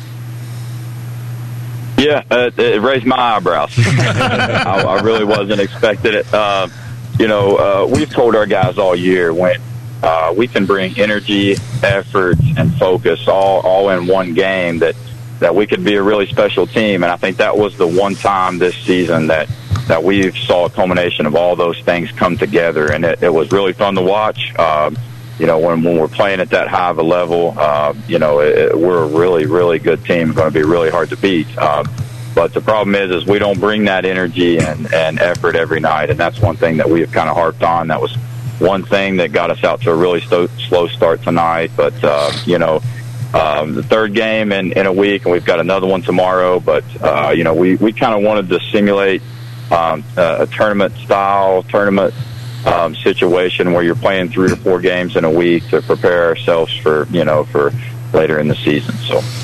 Hey, Coach, uh, a couple things I want to touch on here real quick. Of course, uh, in the game earlier this week, uh, David Early had an, another big game, uh, 31 points, uh, five three pointers. Also, but Peter No has really stepped up uh, on the boards there, had 14 points and 21 rebounds. How has the, you know, working the boards helped and improved that Wildcat basketball team? Well, you know, he he gives us something we don't have. You know, he he's a real presence inside, um, and and he really controls the the glass. He I think he had another thirteen or fourteen tonight. So um, he's doing an excellent job rebounding the basketball, and um, you know he he's getting better every game. As a kid that. Um, the, the more playing time that he gets, um, the better he's going to be by the end of the season. So um, we've been keeping him on the floor a lot, even in, in in certain situations where we probably shouldn't have. But um, keeping him on the floor a lot to get him as much game time, as much experience, and um, he, he's really coming along right now. Coach, uh, last year, you know, was your first year at the at the helm, and you wanted to get back to that running Wildcat tradition. Uh, how is that carrying over into this season? Um, well, so we're we're running the basketball right now. Uh, tonight was was a little slower. You know, Coach Daniels at Herbert Hoover does a really good job. They come out in a triangle and two, slow the ball down, running a lot of time off the clock. So we weren't really able to get out and run, um, and we st- still scored 70 points. So, uh, you know, we we've got a ton of a ton of weapons on this team, and um, definitely the most comfortable I've been with the team. Guys, you know, tonight we had a guy off the bench lead us in scoring. So that, that tells you how much depth, how much talent that we have on this team, and um, a lot of guys that like to get out and transition and run and, and play an up tempo style basketball. Looking down the road at your schedule, is there any team on there that you have circled? that was a loaded you know question, wasn't it? I think I, I, think you know that exactly. Uh, yeah, we obviously have we obviously have Chapmanville Tigers, uh, you know, circled on our schedule. That's a team that um, you know uh, traditionally has been a rival for us at Logan High. They've been really really good the past two seasons, and and um, you know uh, we feel like this is a season that uh, we have as much or more talent than them, and we're going to go in and and um, do everything we can to get a win against them. Logan gets the win tonight over Herbert Hoover. Zach Green, head coach of the Running Wildcats. I think that moniker is back to being accurate with them again this year. Uh, Zach, thanks so much for joining us, Coach Green. Thank you guys for having me. All right, let's go right back to the phone lines. And things are backing up. We've got to create some time here as well, so we're going to have to run through this uh, kind of quickly. Let's go to Brian Sexton, public address broadcaster for Calvary Baptist Academy as the Patriots played cross lanes tonight. And uh, Brian, things continuing to go well for Calvary Baptist. Well, Ryan, good evening, guys. We we've uh, we split the week this week. We had a, a tough game at Grace on Tuesday night and pulled that one out and, and beat the the Soldiers. But tonight was a tough one. We lost 74-66 at Cross Lanes Christian. A back and forth game. Um, but uh, you know the the Warriors were balanced. They had five guys in double figures tonight, uh, led by uh, Ethan Hicks and and Brendan Jeffrey, and we unfortunately did not match their scoring. We had two guys, uh, Isaac Massey with 27 tonight, and uh, Robert Clutter, our big six five junior center, had 25 points and 17 boards tonight. So. Uh, we just we, they they shot the ball well. We we didn't shoot it particularly well, and and the second quarter was the turning point. Ryan, we just uh, we got outplayed in the second quarter and picked up some fouls and turned it over a little bit. But uh, cross lanes is tough, man, especially when you play them at senior night at their place. What's the old saying? Sometimes the other team just wins. Yeah, absolutely. And and and you know the thing of it is our kids played hard. I mean, we we had that thing like I said it was an 8-point game and we just had some shots that didn't fall there down the stretch and I think if if we'd have had some some some buckets fall, it might have been a, a different outcome, but uh, our kids played hard and you know, we're still 12 and 4. We go into next week with a couple of games against Point Pleasant on Thursday night. That game got moved to Thursday night, and then we got Hannan next Friday night. So uh, we we go right from the frying pan to the fire, man. Hey, it should be a lot of fun. Brian, thanks so much for joining us. Thanks, Ryan. Appreciate it, guys. Have a good night. Thank you. Again, that's Brian Sexton, the public address voice of Calvary Baptist Academy as the Patriots fall tonight to Cross Lanes Christian. We're going to go right back to the phones. Morgan Sherwood and Emma Schwartzmiller of the Eagle News Network. They had the Hedgesville, they, they cover Hedgesville basketball. And um, first off, welcome back to the program. Oh, thank you for having us back. We are so thankful that you guys reached out to us again. It's definitely such a great experience. I enjoyed having you guys on last week, and we'll, we'll do it again here. Victory tonight for Hedgesville over Musselman.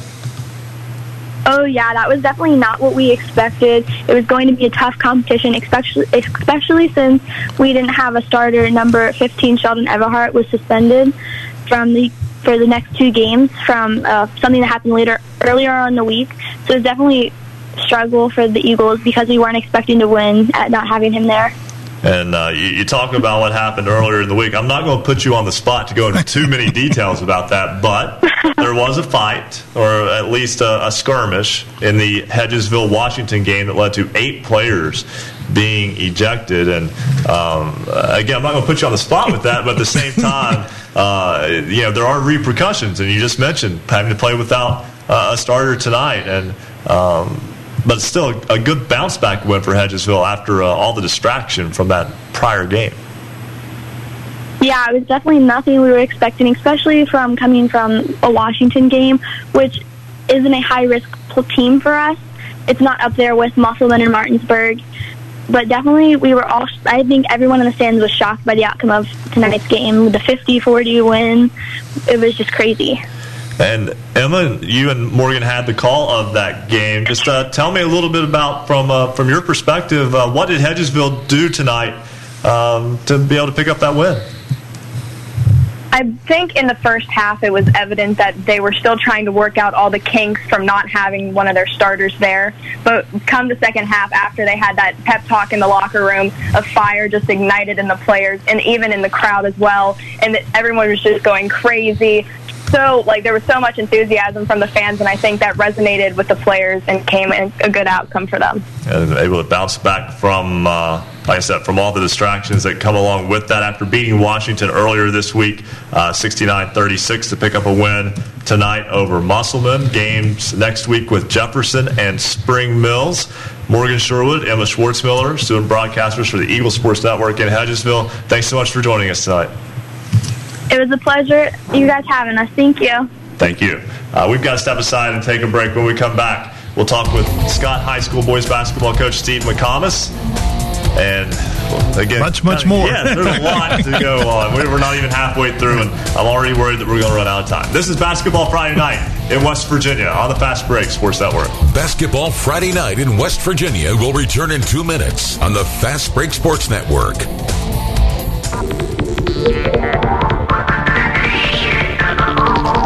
If you love basketball, then there's only one place to be on Friday nights after the game. It's Basketball Friday night in West Virginia. Does showing up for work at a ballpark or an arena sound good to you? A Marshall University sports journalism degree can get you there. Sports journalism and Marshall is serious and it's big business. Sports media and communications careers are some of the most competitive and marketable. We'll prepare you to think critically, report accurately, and artfully tell the stories on and off the field or court. This sounds like you. The Marshall School of Journalism is ready and eager to start your journey. Learn more at marshall.edu slash SOJMC. Thanks for joining us tonight. Don't forget to join us for this week's poll. Go to our website. Poll question is on the right hand side of the page. And a shout out to our newest Twitter follower tonight, Trevor. Also, Amanda Skaggs joined us tonight. Adam Lawson, Crystal Wildfong. We also had MHS Athletics Sally Sutherland, Monica Spinella, Trenton C. Barnhart, Mark Harper, Tyler Mitchell. Wide men can't jump. Yes, wide men can't jump. Kim E.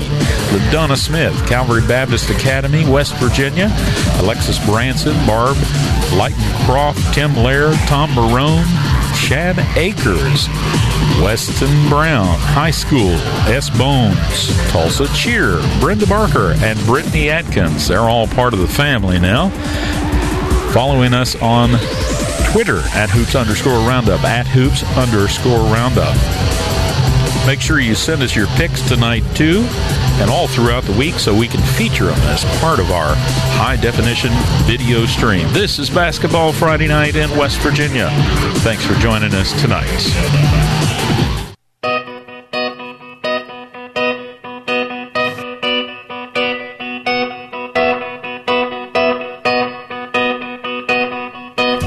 To date on your favorite teams. Check out basketballnight.com.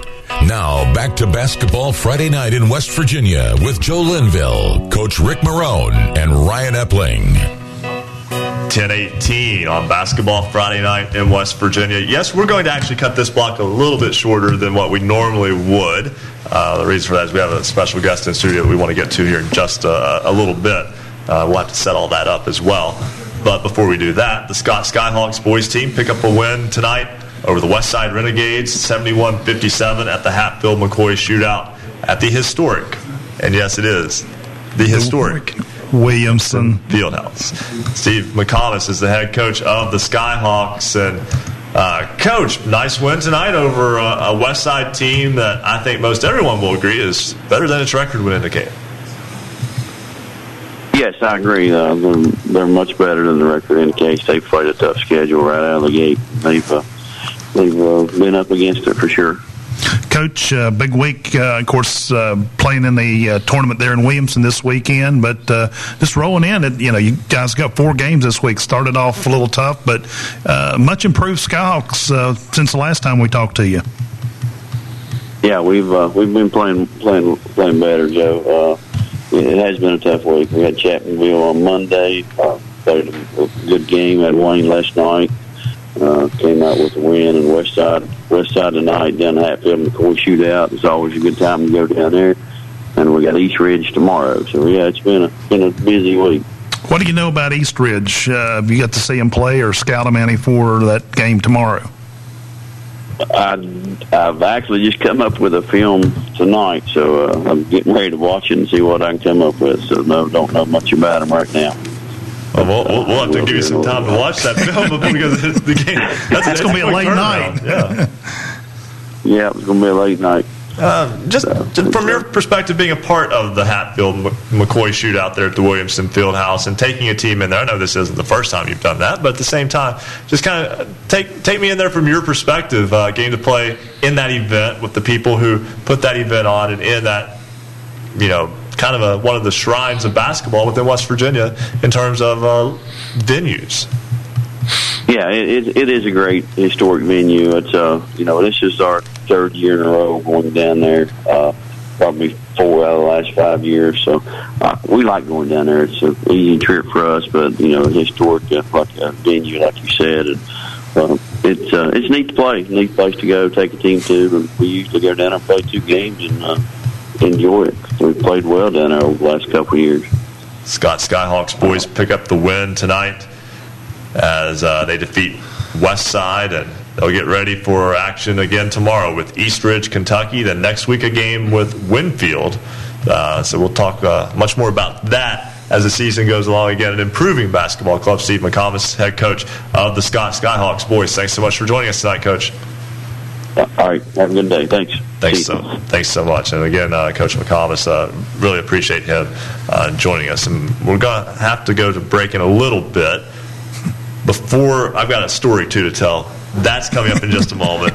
First, let's go over to the Score Center to Marcus Constantino. Ryan, we've got this score just in from McDowell County. The Wyoming East Warriors defeat Riverview 66 to 32. But the story of this game, uh, Wyoming East Sky Davidson puts up a triple double 11 points, 11 assists, and 10 steals in the uh, Warriors win over Riverview. Jazz Blankenship also adds 20 points, and Emily Saunders uh, puts up 16 for the Wyoming East Warrior. Again, Wyoming East 66, Riverview 32. Look out for the Warriors come March. And the girls basketball team down there has been very strong for the last four years or so now. And if you thought the, the graduation of Gabby Lapardis was going to change Exactly. things, Not a uh, bit. maybe a little, but not yeah, not really noticeable. And uh, Sky Davidson was injured last year, and she didn't get to play uh, most of the year. And now as a sophomore, getting the reins at the point guard position for that program and.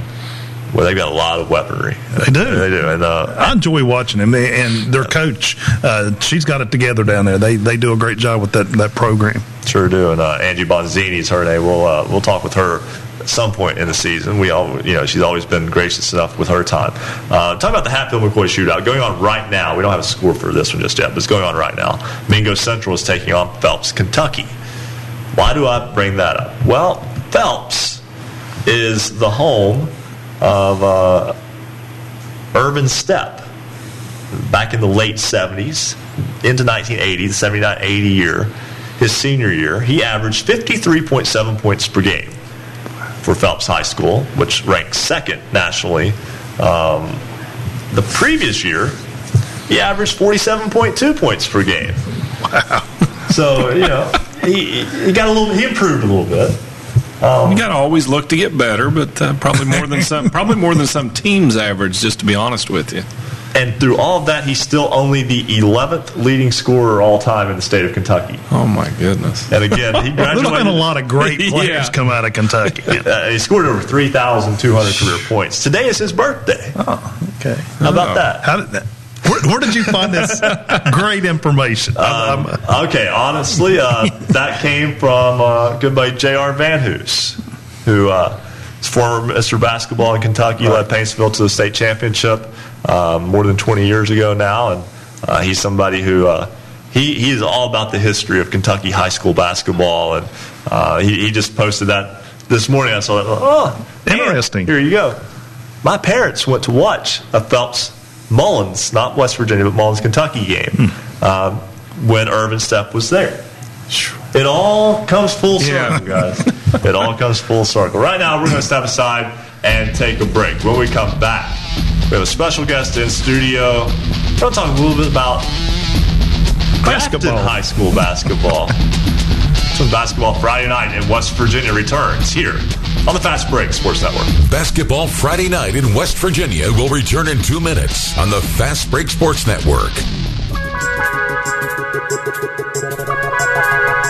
For scores online, all of them in West Virginia, visit basketballnight.com. Streaming video live from the studios at Marshall University, visit basketballnight.com for video, audio, and the Basketball Friday Night scoreboard. Watch our live high definition video stream by going to basketballnight.com. All it takes is just one click to watch. And many places you can find us. We're on Facebook, we're on Twitter, and you can find us locally on Comcast Channel 25, Armstrong Digital Channel 204. Follow us on Twitter, of course, at hoops underscore roundup, at hoops underscore roundup. You can call the show tonight, 855 784 6677. 855 784 6677.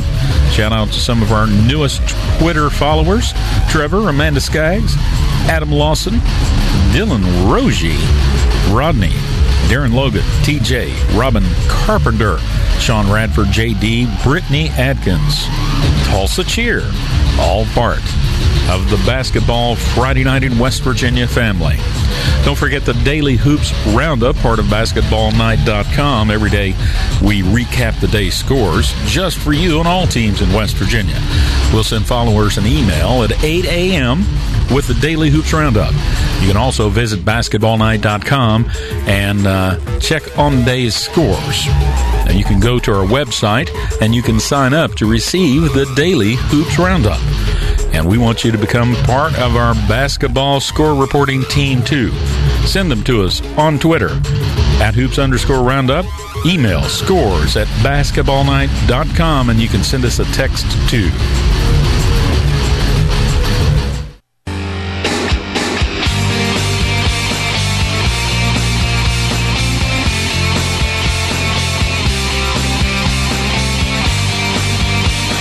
Is high school basketball's home for the Mountain State. Basketball Friday night in West Virginia on the Fast Break Sports Network.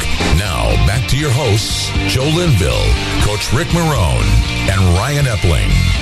1027 on the program. Ryan Epling, Rick Marone with you. Joe Linville is in studio with us tonight as well. But we have a special guest, and fortunately, every now and then things just kind of fall into place. Okay. Western Kentucky University is playing at Marshall tomorrow night in men's basketball. Randy Lee is the voice of the Hilltoppers.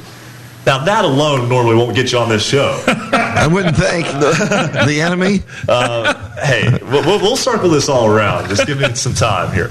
But uh, he's a Marshall University grad and a Grafton High School alum. Randy, welcome kind of sort of home. You're not in the WMUL studios No, upstairs. but uh, close enough. I, I feel like it's home tonight. Yes, and uh, wearing the Grafton Bearcat shirt. I didn't have one, so I put my mother to work this past week. You know, she's retired at her age, so she was happy to help me out. They sent me one. The basketball coach sent me another one, and I didn't like that one as well as the one my mom got me. So I'm wearing my mom's my mom's shirt.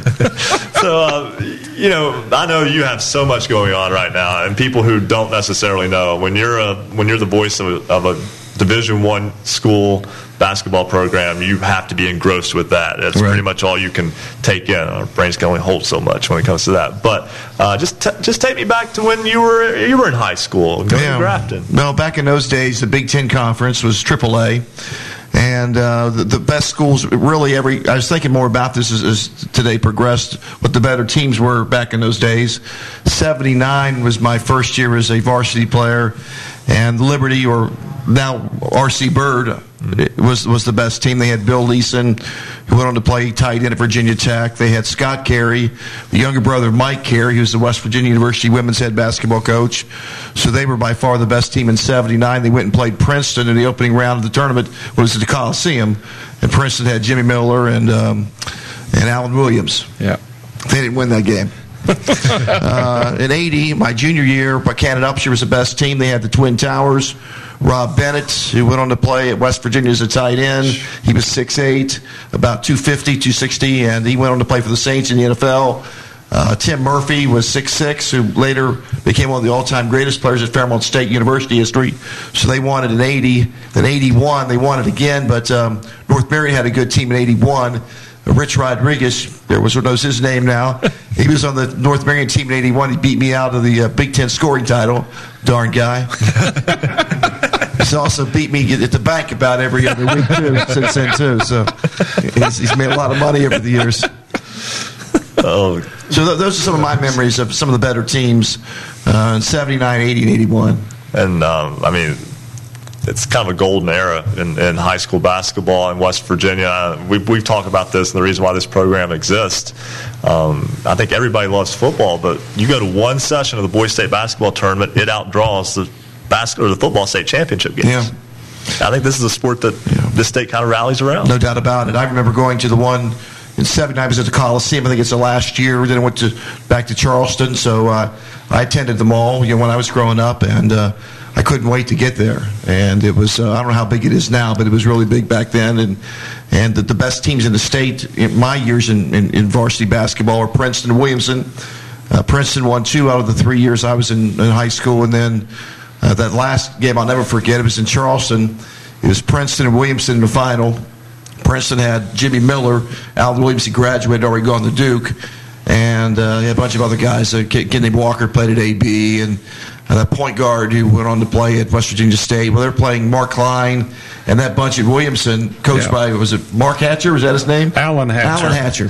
Tracy And- Phillips was on that Oh, team. He my went to goodness. t- East Tennessee. He played Yeah. at Williams. So you, I think I think every player in, uh, on both those teams, all ten starters, played college ball at, at, at somewhere. Mm-hmm. Yeah, it's outstanding, and um, you know, uh, now just kind of to, to transition uh, transition this. When did you decide? You know, I can stay around sports. There's a way to do so without playing. Well, I just I thought I wanted to be a coach, and um, but found out I couldn't tell people what to do. you know, so I didn't think that was going to work out too well. Uh, they they asked me to be my. Uh, it, I don't know if it's like this in every high school, but uh, they would ask uh, one of the basketball players to coach your class. The, the kids who didn't play varsity basketball, you'd have the seniors against the juniors. Yeah. So they asked me to coach it, and and I, I couldn't tell my friends what to do. So I thought, man, I, I, I can't probably go into coaching. And I, as a kid, I always listened to games on the radio, listened to Frank Lee broadcast the Fairmont State games religiously. I mean, I never missed a broadcast of especially the basketball games. Of course, I would listen to Jack Fleming, too, at mm-hmm. WVU. Back in those days, it was a bigger world. There wasn't much Marshall sports in North Central West Virginia, so there was no radio broadcast you could pick up. It was just West Virginia University at Fairmont State, and I just listened to those games. And so when I came here to Marshall, I heard they had a campus radio station. I stumbled in was, and uh, quickly got involved and um, lucked out many different times. And still have some great friends who are here in Huntington. In fact, my chauffeur tonight was Bill Cornwell, who got me here.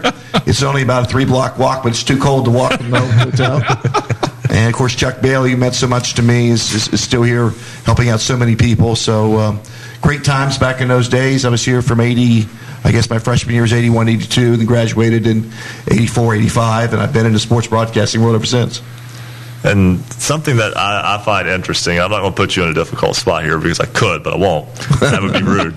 but uh, I have to imagine that in some respects, when you do your game preparation for Western Kentucky, when they're playing Marshall, it might not be as hard to do the um, you know to learn a little bit about the players because a lot of Marshall's players are from West Virginia, from places you know about. Right. Yeah, it, it is easier. And of course, being an alum of Marshall, I follow them more closely than any other team in Conference USA. Now, my paycheck is WKU. I bleed red, you know, but I want Marshall to do well.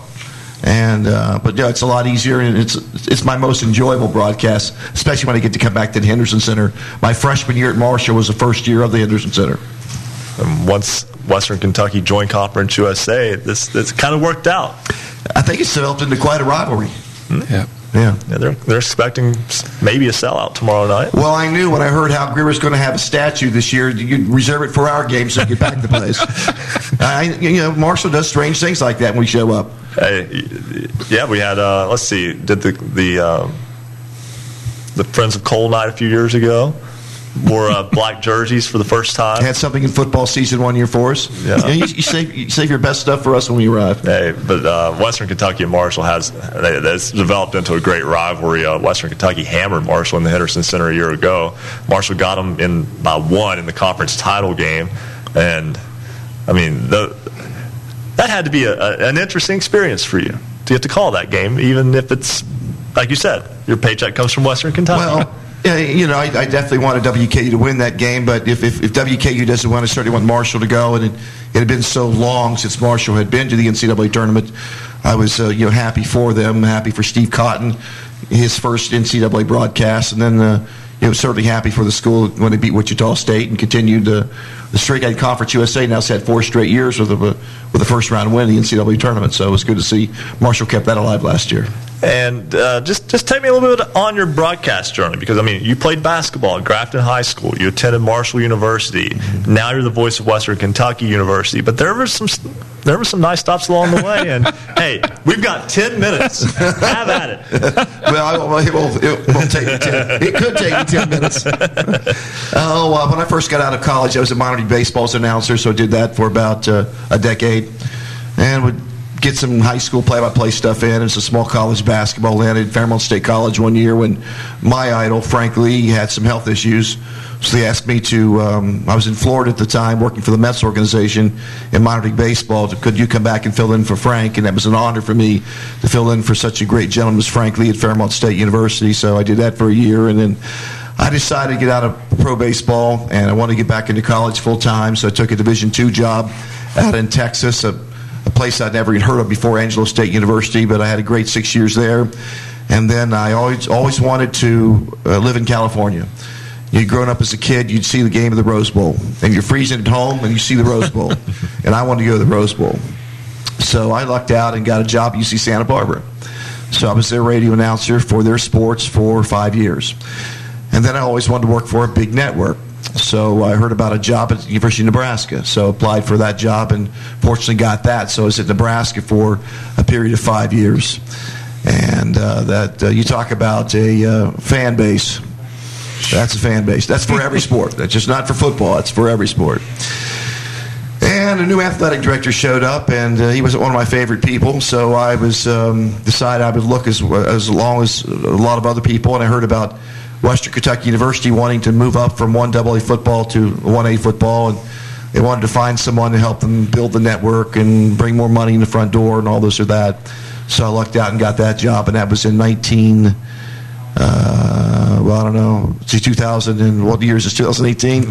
That was 2007. yeah, So uh, arrived in 2007. Unfortunately, I'm still there. So that's a quick synopsis of uh, my uh, my broadcasting career. So to, to kind of sum it up, you can go from playing high school basketball in Grafton to attending Marshall University. Basically, then you've got all kinds of avenues that you can take. When people ask me where I go to went to school, I probably say Marshall University, and WMUL meant everything to me. Um, I would not be where I'm at if it wasn't for this school, for the broadcasting program, for people who cared about me when I was in this broadcasting program. And Chuck Bailey is a guy that I think of just about every day because uh, when I came here, when he came here, I had been here as a freshman and sophomore, and sort of like swimming in water with everyone else. And uh, Chuck said a few things and uh, gave me a little bit of a sense of purpose and gave me some confidence. And he probably was lying about my ability, but thankfully he was lying. He thought he told me some things that I felt like, well, maybe I can do this. So I uh, decided I was going to get some internships and interned after my um, sophomore year, my junior year in professional baseball. Went to Charleston, South Carolina, and slept on a sofa for two summers in the ballpark, just trying to break through, and uh, it all worked out. Randy Lee, now the voice of the Western Kentucky University Hilltoppers, a Marshall University alum and a Grafton High School alum and a former basketball player for the Bearcats. Randy, it's been a pleasure. Well, thank you for uh, inviting me, and uh, I had a good time. you guys have a great show here. Fantastic. I, I do want to mention, too, because uh, I, I went through this broadcasting program with Dr. Bailey as well, and every now and then we get a note from Dr. Bailey, or he would forward an email you kind of still, at least every now and then, listen to at least snippets of the student broadcast. Oh, sure.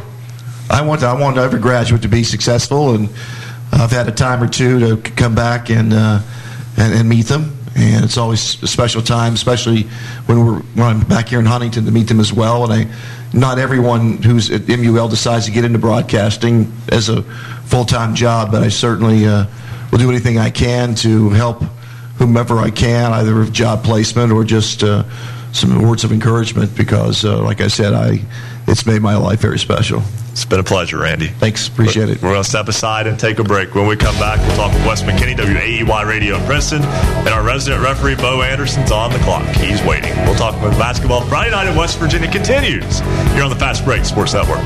Basketball Friday night in West Virginia will return in two minutes on the Fast Break Sports Network.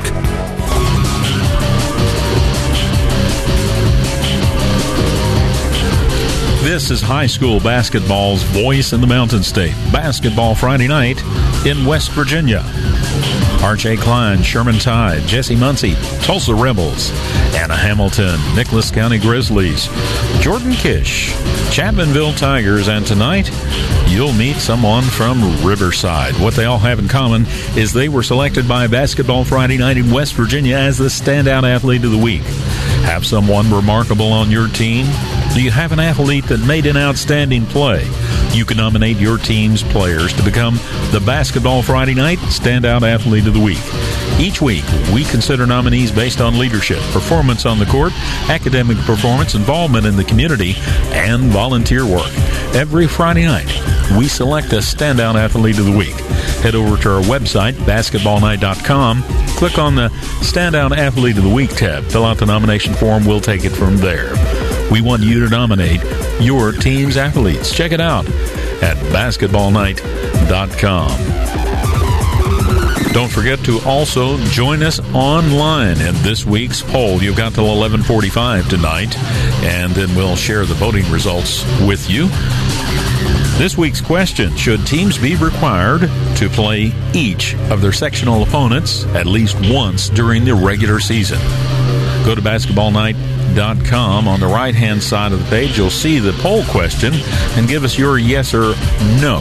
You've got till 11:45 tonight to vote. Join us on Twitter too. Send us your pics. Send us your team photos. Send us pictures of your fans and your games. We want it all right here at hoops underscore roundup. At hoops underscore roundup. It's basketball Friday night in West Virginia.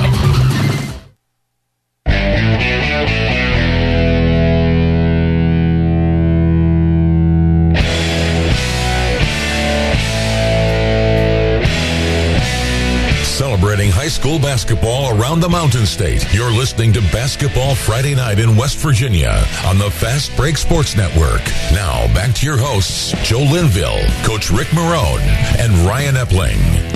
1042 on the program. Ryan Epling, Rick Marone, Joe Linville. Happy to have you along with us. Big thanks out to Randy Lee of the Western Kentucky University Hilltopper Sports Network for joining us telling us stories about. I really enjoyed that. I, I, I, don't know if you saw me standing over there very intensely listening. I, I totally enjoyed that. And, and um, it's just uh, it. It's one. I, I'll tell you, this show has been so much fun from a standpoint of just the people we've gotten to interact with over the years. I mean, it's hard to believe we're in season five. because we're not. We're in season six. six? I, I was sitting there thinking. I think episode six of season six. we all lose count, but um, yeah, we, we kind of we when we set this program up, we kind of looked at the season in three parts. In the first five episodes of the or of the show, first five weeks, we're basically trying to get a feel for all the teams. The last five are all tournament uh, related. These middle five are when we get to kind of share some stories and kind of put some things into perspective um, and, and, get to just kind of try to talk to some interesting people. Another story, uh, real fast, before we go to Wes McKinney. Uh, tonight at the Charleston Coliseum, I think, I think it should be about over by now, but uh, the WWE had a live show um, from their Raw brand, and one of the performers was Heath Slater. Now, no one in West Virginia who follows high school basketball will put the two together of Heath Slater and West Virginia high school basketball, but that's his stage name. His real name is Heath Miller. He was a member of the 2002 Wyoming East boys basketball state championship team. So he's performing tonight, and he's been there. He's been with the company for like 10 years, but he's performing tonight in the same building where he won a state championship 17 years ago. Wow, that's pretty interesting life, if you think about it. Life comes full circle, and um, yeah, and he had a basketball scholarship to Potomac State. Uh, went up there for a couple years and uh, decided that wasn't for him, and went back home to to Wyoming County to Pineville, and uh, then he uh, decided to get into uh, the wild and crazy world of professional wrestling. So so he was at the Charleston Civic Center. He was at the Charleston Civic Center in 2002. Tonight, he was at the Charleston Coliseum and Convention Center.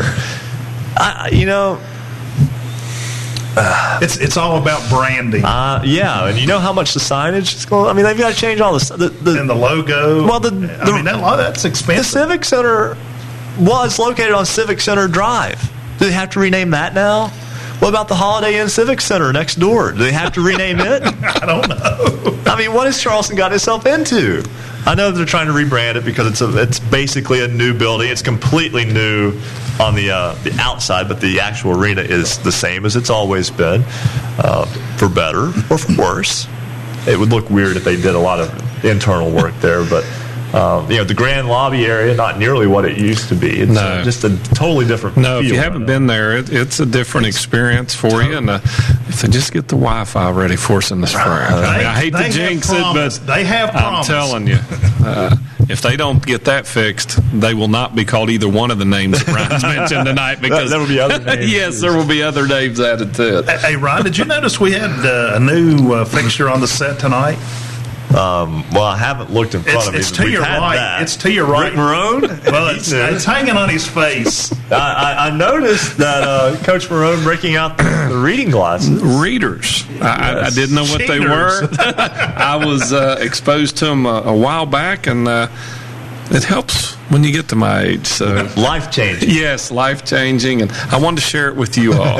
you know, family. Yeah, so right. thanks, Joe, for bringing that to everybody's attention. Joe doesn't let anything get by us. No, I saw Bill whispering in his ear on the way out the door. So Joe, that, was, that had nothing to do with it. oh, maybe he did slip some money in my back pocket. There's a nice win tonight for the Princeton Tigers. That's a boys' ball club that's. Um, you know, had a pretty good start to the season now, seven and three. Most of the girls' teams are past the halfway point of their 21 allotted games. The boys' teams are now uh, right about reaching that point as well. I mean, that's how far along we are in this season. And uh, nice one tonight for Princeton over Pikeview in boys basketball action. If you follow us on Twitter, we retweeted Wes McKinney on um, some video he showed. We'll talk about that in a moment. Princeton was to win 84-66 tonight. Wes joins us now from WAEY Radio and uh, Wes, you're kind of fallen into a little story time there. Uh, thanks for hanging in there with us. No, it's all good, guys. Uh, there, there's always a West Virginia connection. Back to your Heath Slater deal there. There's always somewhere. There's always West Virginia connection, and obviously Heath Slater fits right in to that lineage of. There's always a connection somewhere with West Virginia. If you look hard enough, it's there. West Princeton. Yeah, big, big you may have to dig a little more, but, but yes, you're you're you're 100 percent right. There's always a connection somewhere. Yeah, but guys, uh, Princeton tonight, uh, a, a nice win at Pikeview, and and Pikeview's a really young team. They only have one senior on their whole roster. Princeton throttled them by 35 at home uh, back in the middle part of December, and, and I thought Pikeview played really tough tonight. To really, after halftime, Pikeview was punch for punch with Princeton. In fact, Pikeview outscored Princeton by one point in the second half. Now I know things were kind of under control. Um, Princeton's up 19 at halftime, but Pikeview fought. They had it down to a 12-point game with about two minutes left to go. Princeton got a couple easy transition buckets with Pikeview trying to foul there late in, in the game, and the Tigers win by uh, by 18 points tonight. But uh, Pikeview really scrappy. Princeton had three players in double figures. Cade Fix, who just continues his torrid three-point pace here since the calendar has flipped over to 2019. Four more three-pointers tonight for him. He had 27 points. His senior guard uh, mate in the backcourt there, Drew Hopkins, he had a double-double, 16 points. 10 rebounds. Obviously, I think gives your team a big boost when you have a guard that rebounds at the rate which Drew is, and actually he's now leading Princeton in rebounds per game this year, just um, a little less than six per game for Hopkins. And then Ethan Parsons, the sophomore, he went for 21 points. So that three-headed monster that's been leading Princeton all year did their thing tonight, and Princeton got uh, a pretty easy win, albeit uh, got close, got closer than Princeton wanted it too late. Uh, you tweeted out some video tonight and uh, had, had the old uh, hashtag SC Top 10 because it's potentially a top 10 play. We've got it airing on our video feed right now, and uh, you saw quite the dunk from Kyron Kennedy. Yeah, guys, I'm not exactly sure. I get to watch, I'm, I'm blessed in my job. I get to watch a lot of basketball, both high school and college, and I don't think I've seen a dunk quite like that one. I'm, there's maybe only one other that I saw three years ago in a, in, in a Division two college game that would stack up to what I saw tonight. But yeah, Kyron Kennedy um, elevated uh, over uh, sophomore Pikeview guard Gage Damewood, who stands. Uh, I think they list him at five nine. Kyron's about six two, um, and and he just got the ball on a fast break, went down the left wing and, and, and elevated over him. And unfortunately for Kyron, he's also a lefty, so it made it a little bit easier for him. But uh, yeah, a nasty, nasty dunk tonight, and I, there was some there was some debate whether Damewood for Pikeview stood in there for the charge, and I went back and looked at it. It's a bang bang play, and I'm just kind of of the belief like if someone dunks, like don't take away their like thunder, like call it a block. Just I mean. I'm, I'm, I'm not asking for much, am I? As someone who has been anchored to the floor basically his entire life, um, no, I understand what you're saying. But, um, that, that looked, yeah, it was a bang bang play. That wasn't an easy one. There wasn't anything obvious there, but um, yeah, feats of athleticism that uh, not many can achieve. No, no, no, not at all. And, and guys, really, Kennedy's I mean, if he continues to play at the pace that he's been playing at here, he played well against Bluefield in the loss last week.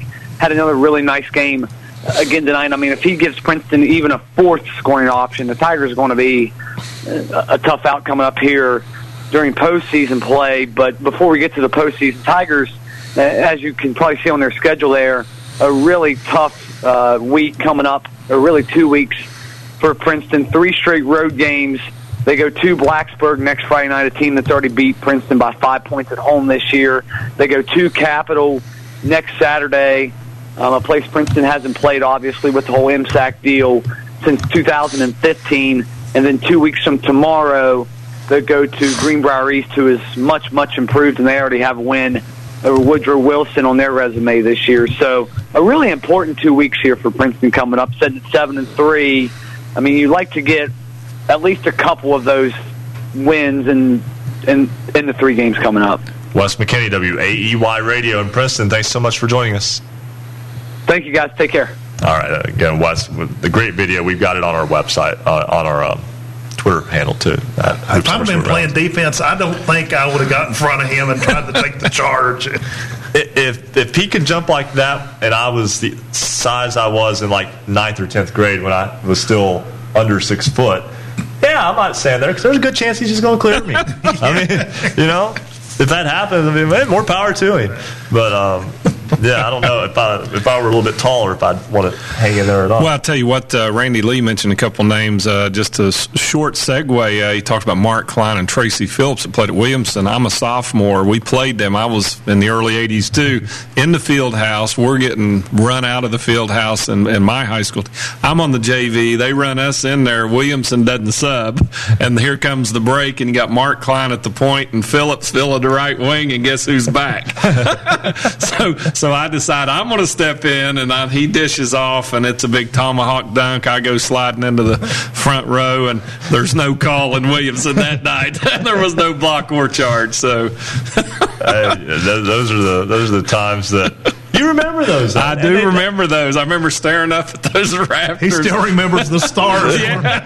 But it was a it was a great time, and uh, and like you said, just uh, folks get a chance to see that that video feed right there. I mean, that's amazing. We're running up against the top of the hour, so we're going to hold on for Lance Sutherland, head coach of the Hurricane Boys. We'll get him first thing um, after the uh, top of the hour because uh, we'd have to cut him really tight, really short right now if we took him at this moment. Bo Anderson can wait a little bit longer. I do have some stuff for Bo though because uh, there were some situations that I crossed paths with. I did not see in person, but heard about secondhand, and just kind of want to walk him through what I. Understand that happened and uh, get his perspective on things. I always enjoy that.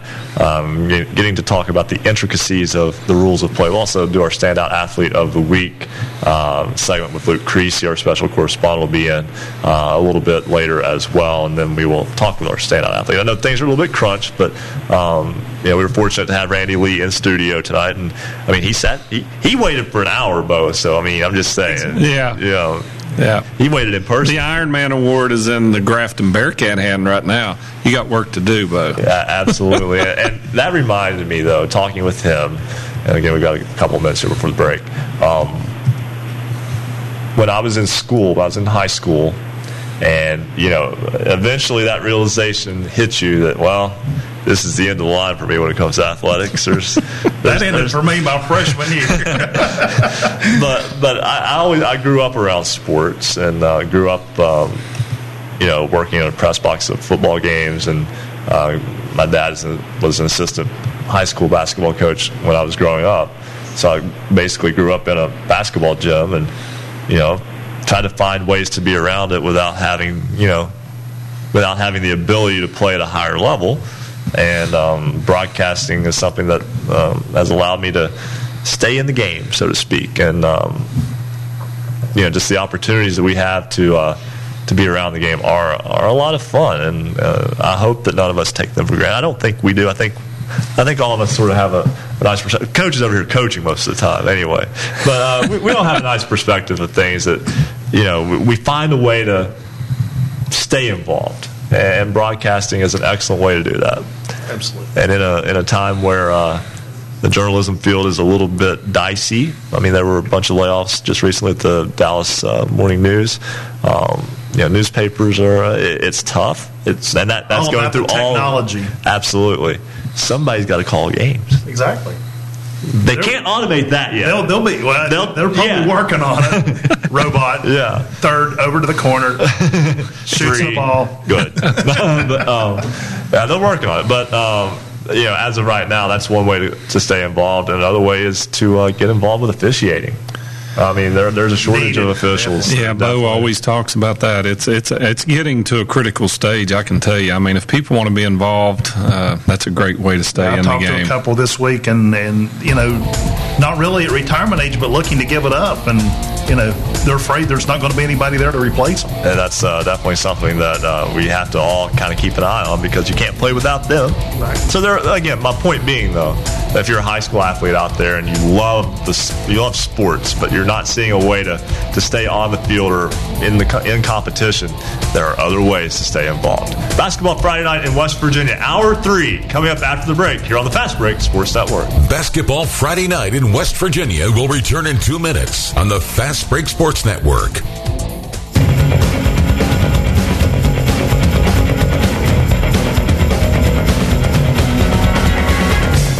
For scores online, all of them in West Virginia, visit basketballnight.com. Special thanks tonight to all of our affiliates. You can listen on great radio stations throughout the Mountain State, including 105 KQV, WKQV Cowan, 105.5 FM, and heard in Braxton County on 106.9 FM, 103.7 FM, Jack FM, WQWE in Fisher, the Valley's Watchdog, 1600 AM, WKKX in Wheeling, 1370 AM, WVLY in Moundsville. Jackson County's home for Southern Gospel, Singing News Radio 92.5 FMW THMLP, Ravenswood, Ripley, Nights Radio 91.5 FM, WRSG in Middlebourne, Talk Radio, WRNR, Martinsburg, 740 AM, 106.5 FM. Classic Hits 106, WHFI Lindside, 106.7 FM, 95 The Sports Fox, WBES Charleston, 950 AM. The voice of the coalfields, 101.9 FM, 1290 AM, WVOW in Logan. Light Rock 93R, WRRR St. Mary's 93.9 FM. The Ticket, 102.3 FM, WMTD in Hinton. The greatest oldies of all time, 98.5 FM and 101.5 FM, WQAZ Edmund Beckley. Tune for you, Yap Radio 101.7 FM, WIAPLP in Clay. 104.5 FM WASP LP in Huntington, 101.1 FM WVWP LP in Wayne, 90.7 FM WFGH Fort Gay, and Marshall University's flagship station, The Cutting Edge, 88.1 FM WMUL in Huntington.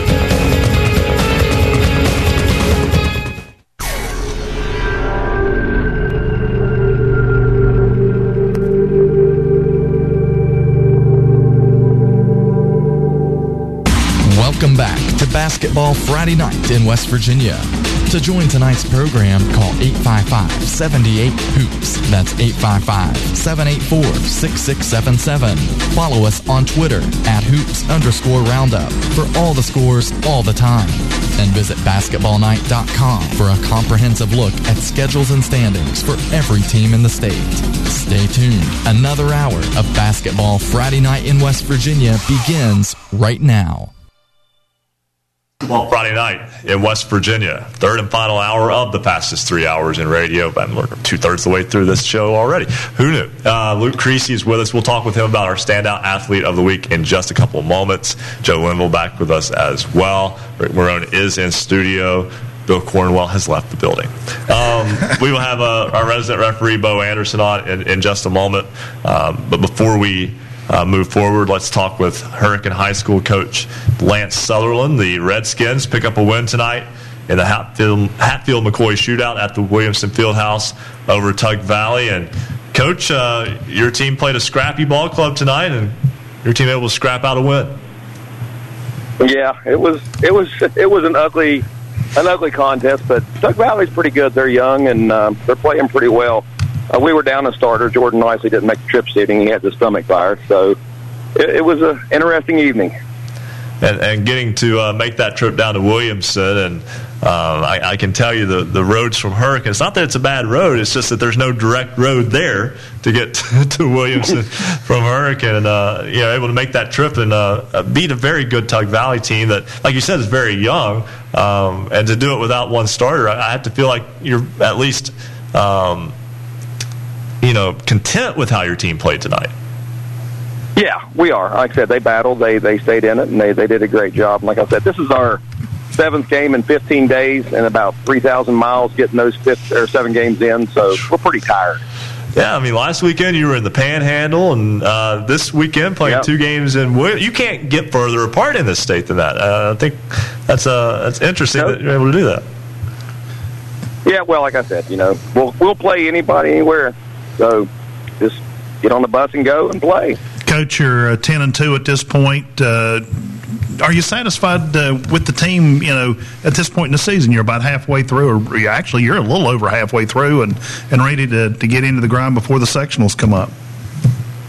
Yeah, I'm. You know, like I said, we're we're playing well. I don't think anybody expected us to be where we're at, and uh, you know, we have two really close losses. So, you know, I'm I'm really happy with what we're doing. Like I said, we're really tired right now from a few days off and regroup and get ready to go back out on Thursday against Parkersburg. But yeah, we're, we're playing well, and we play together as a team, we're hard to beat. And your, your basketball club has lost two games. You mentioned a one point loss to St. Albans, uh, where they hit a three right at the very end of the game. Um, and one of those learning situations, uh, you know, uh, I saw the video of that last shot and a high ball screen and went under it and left the shooter open. Right. And that's something that even if you teach it, teach it, teach it, you, you don't see the um, the effects of it until it happens to you in a game. And I'm sure that's something that you were able to work on from there on out. Oh yeah, exactly. And actually, you know, our thing was if it's more than five seconds, we say go under. If it's less than five seconds, go over. Because his his Plater's three point shooting has been not really great this year. So we thought, you know, he probably going to try to drive to the basket. So we thought we'd cut that off, and we picked one, and we picked the wrong one. Hey, that's that's So, life yeah. though sometimes. and I you can say it's karma, I guess, for what we did to GW, I guess. Yeah, there you go. Adam, Adam went over George Washington 74-73 earlier in the season. That one also at the buzzer. So your team's been in uh, quite a few games that have come right down to the wire. Uh, that included a win over Musselman last week. That was a two-point win. You've had a the one-point win over GW, the one-point loss to St. Albans, five-point loss to Cabell Midland. Win today. I've got to feel that your team's at least prepared to be in that type of game uh, come postseason time. Oh yeah, they are. I mean, like, and you know, they're they're ready. They're they're good. Like I said, we're just tired. I mean, I would I would take them in any any situation right now. They they don't quit. You know, they get after it. They do the things they need to do. So we're we're good to go. We've got to get get our legs back. Coach Lance Sutherland of the Hurricane Redskins. Thanks so much for hanging in there with us tonight. I know we had to we had to leave you hanging there for a little bit, but uh, greatly appreciate you uh, taking time out to talk with us tonight.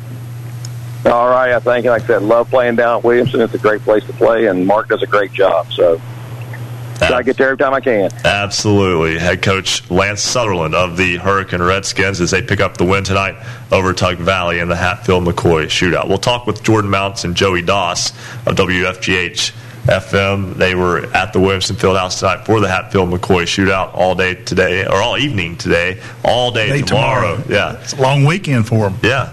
Is there is there sleeping like is there like a couch to sleep on in the field house? No, but I'm sure they could find They- a I- couple of chairs or a couple of pads or something they could Those are some of the best weekends of basketball, though. When you get to watch basketball all the time, All weekend. What more could you ask? A- Absolutely, Luke Creasy, our standout uh, athlete, our special correspondent. He's not our standout athlete. No, I Sorry, am not Luke. a standout athlete. I can promise you that. That's why we're all here. None of us are. But uh, Luke, uh, you had a chance to catch up with uh, Madison Blankenship, a junior at Riverview High School. She is our standout athlete of the week this week, and something that stuck out to us. Uh, her coach, uh, Garrick Justice, who has been so good to call into us um, over the years, called her a frustratingly good athlete. Yeah, I was talking to him uh, on actually it was yesterday, and we were kind of talking about the upcoming game. They uh, they had a tough one tonight, but uh, he, he said he's she's one of those players that can score however she wants to, and he never knows what's going to happen that night. She can shoot the three, she can drive, she can pick up fouls, she can score on, on the breaks, and uh, he said he said it's one of those things that you're happy for as a coach, but at the same time it's frustrating because you, you you don't know what to expect night after night, night after night, but you can you can expect that she's going to play good ball. And there's a method to the madness sometimes, and that is I don't know what move I'm going to make before I do it either. Let's it just do it. happens. Let's yeah, let's just go. Yeah, I can understand why you would be a little frustrating, but at the same time, when you've got an athlete like that, um, certainly you can you can kind of turn her loose a little bit Mm-hmm. uh, from that regard. Three sport athlete right now, but there's a fourth sport in her life as well. And she plays basketball, softball, and volleyball right now. And I was talking with her a little bit uh, again last night, and uh, she said she actually played football growing up. Her her twin brother uh, still plays football now for uh, Riverview. But uh, yeah, she, she played football growing up, and she she has the nickname Mouse. She stands about five ten, and I was wondering if that had anything to do, uh, if that nickname had anything to do with that. But unfortunately, it came from uh, well since she was born. Uh, she's she's always been a little bit smaller, uh, but it has nothing to do with uh, her play on the court. She I'm sure she can weave in and out every now and again, but Mouse has been her nickname from birth, and she's just it's just kind of stuck. And coach and the, t- the whole team call her that too. Luke has more now with our standout athlete of the week, Madison Blankenship, a junior at Riverview High School. Grit, determination, motivation.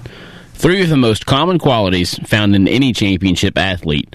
And although the Riverview Lady Raiders have never hoisted a championship trophy, Junior Madison Blankenship has had a hand in getting Riverview to the state tournament in Charleston each of the past two years. A rare birth defect, though, forced her into surgery this past offseason and threatened to potentially sideline her for a portion of the girls' basketball season. I had an extra bone in my ankle, and it had got so bad that I could have like two ankle sprains in a, a month. The os trigonum is an extra bone that sometimes develops behind the ankle bone. It's congenital, which means Blankenship has had this since she was born. For some with the medical condition, it goes unnoticed. However, others can develop a painful condition known as OS trigonum syndrome, usually triggered by an injury. OS trigonum is also frequently caused by repeated downward pointing of the toes, which is common among ballet dancers, soccer players, and other athletes. So Blankenship fits the profile. After having an operation to remove the extra bone, recovery time can range anywhere from 6 to 10 weeks. Blankenship, a three sport athlete in basketball, volleyball, and softball, was determined to get back on the court fully healthy for basketball season. I was supposed to be like, I think, three weeks in a soft cast, and then I was supposed to be another six weeks in a boot. And I got out of the boot earlier than I was supposed to, and it kind of made the recovery a little bit easier. Blankenship has logged minutes in each of the Lady Raiders games this season, and even was back on the court in uniform for the Lady Raiders volleyball team this past fall.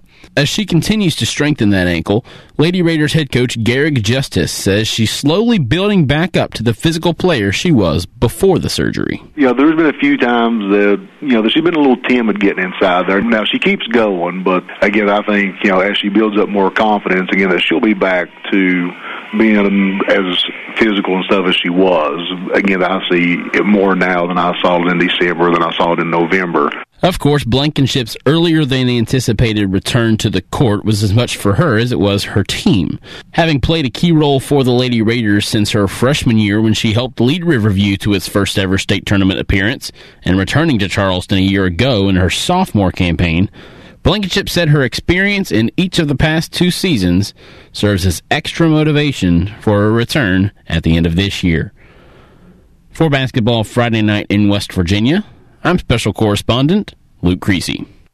Thanks so much, Luke. And if you're looking for scores, you can go to basketballnight.com, go to at hoops underscore roundup on Twitter, like us on Facebook, Basketball Friday Night in West Virginia. All the links are there. There's no excuse for you to not get scores from us from that regard, right? Yeah, I mean, our scoreboard, uh, we've just about we got the majority of them. So I mean, it's a, There's yeah, a few stragglers out there. Yeah, uh, I'll just go ahead and put the call out now for Roane County, Clay County boys basketball, uh, Point Pleasant, Hannan boys basketball, Mason County showdown there, Union Paw Paw basketball. You know, the town shuts down when those games take place. You don't have a connection at Paw Paw?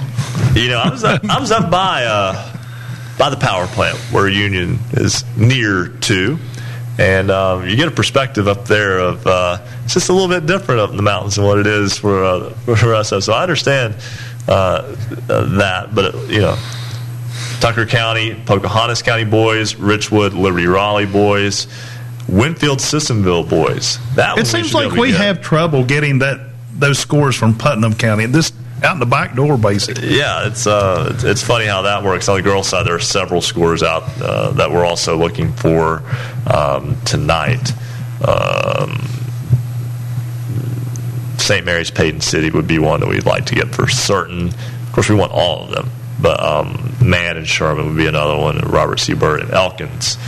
Um, several of the girls' scores that we don't have. We have, like I said, we have almost all the scores right now, but we're still missing uh, a handful. Our goal is to get them all before the night is over. You know, we'll get to Craig Dutton in just a moment.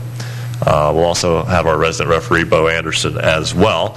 But right now, I want to go to what should be a, a tired, rundown broadcasting crew at WFGH FM. in And they're just getting started. At the field house. And this was the easy day of the two at the Hatfield McCoy shootout. Jo- Jordan Mounts and Joey Doss join us now on Basketball Friday night in West Virginia. AKA Buckets. Joey Buckets. That's right.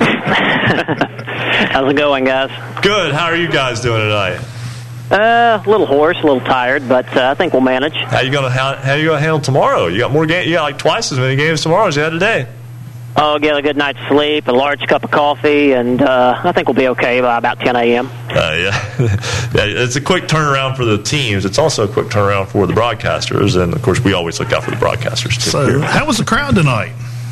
You know, uh, honestly, the crowd was pretty good. Honestly, there was a lot of teams down here that were well represented and traveled well, especially uh, as the evening kind of drew on. Uh, first game a little bit small at the beginning, but uh, there toward the end, as more pe- people started coming in, actually not not too bad of a crowd.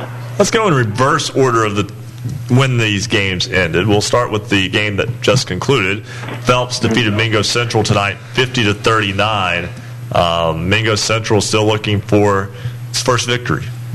Yeah, you know that's a that's a kind of a hard, uh, hard thing there with Mingo Central, um, losing so much talent. You know, Jeremy Dillon going on to uh, uh, Marshall University there, on, and then on top of that, uh, Drew Hatfield uh, leaving and going to Logan High School, um, losing their coach and Kevin Hatfield, but uh, and, and also uh, losing a, a very talented eighth grader coming up, and Drew's younger brother Devin, uh, who I just happened to share a birthday with as a little side fact. But uh, no, nonetheless. Uh, I tell you what, those uh, uh, losing that much talent is tough for any team. And then uh, with the new head coach Stan Elkins, great head coach, great guy Stan Elkins. But uh, you know, it, I, I honestly, I can honestly see this Mingo Central team. We, we saw them grow up, especially in the second half of today's game. Um, they only scored two points in the second quarter. Um, the second half, honestly, I think Joey and I were both saying that if they had maybe one more quarter, it could have been the opposite way here on the scoreboard. So win tonight for Phelps, Kentucky over Mingo Central. The game before that, Hurricane defeating Tug Valley by 11. Now, none of these games were single-digit games today. Uh, we talked with Hurricane uh, coach Lance Sutherland just a few moments ago. Scott also beat Westside earlier, 71-57. Um, Wyoming East beat South Charleston 60 to 44. So while you haven't had a game go down to the wire, you've still had some highly competitive basketball games. You know, I agree with you. And the, the Tug Valley versus Hurricane game that was uh, that was a good game to watch. Um, you had a Triple A team versus a Single A team. Tug Valley a little bit of a reputation of being a Triple A killer at times. Uh, years past, they've knocked off South Charleston right here at the uh, Hatfield McCoy Shootout, as well as some other very talented teams. But you know, today it just wasn't meant to be. Hurricanes team, very talented team, a well-rounded team, a very fundamental team, uh, very fun to watch. And you know, there was one crucial call there at the very end of the game. Could have gone either way. It was a, a, a blocking foul uh, called against Tug Valley. Uh, could have gone either way. Um, and that, that killed a, a, a run uh, that Tug Valley was on. Um, they had it down to five points, and with that, Hurricane was able to stretch it back to seven, and then it just kind of went up from there. So, yeah, I'll give those kids from credit uh, from Hurricane a lot of credit. Very talented basketball team. Of course, full day of games tomorrow. You and Joey Doss will be, uh, yeah, definitely uh, hydrate well and be prepared for uh, doing a lot of talking tomorrow. Absolutely, but you know, this is one of the one weekend that I think we all look forward to. All of us as, as sports fans look forward to because uh, there's a lot of quality basketball in a very historic venue, the Williamson Fieldhouse here as well. Sure is. Jordan Mounts, Joey Doss, WFGH FM in Williamson tonight, but WFGH FM uh, located out of Tolsia High School. Thanks so much for joining us. Enjoy day two of the Hatfield McCoy Shootout tomorrow. Alrighty, guys. Thanks for having us on, and uh, we'll uh, we'll hopefully hear from you here next week. Sounds good. And Did you notice he didn't even let Joey even speak? Joey's still in high school, so you know it's like he has to earn his wings here a little bit more sometimes. Does a great job. He, he does a great job. It absolutely does, and uh, we appreciate all the volunteers who help us out here and uh, wherever they may end up uh, helping us out along the way, be it in the Williamson Fieldhouse or be it behind us here in the studios of WMUL and the Marshall University uh, School of Journalism and Mass Communications in Huntington, where this show emanates from each and every Friday night through the basketball season. We're going to step aside, take a break. When we come back, we'll talk to our standout athlete of the week. We'll also have Craig Dutton, WXCR in New Martinsville, formerly of WR, WRR. Yeah, that's right. And our resident referee, Bo Anderson. He's still Sometime waiting. tonight. That's when basketball Friday night in West Virginia continues. Also, hey, power ratings coming up a little bit later, too. This is Basketball Friday night on the Fast Break Sports Network. Basketball Friday night in West Virginia will return in two minutes on the Fast Break Sports Network.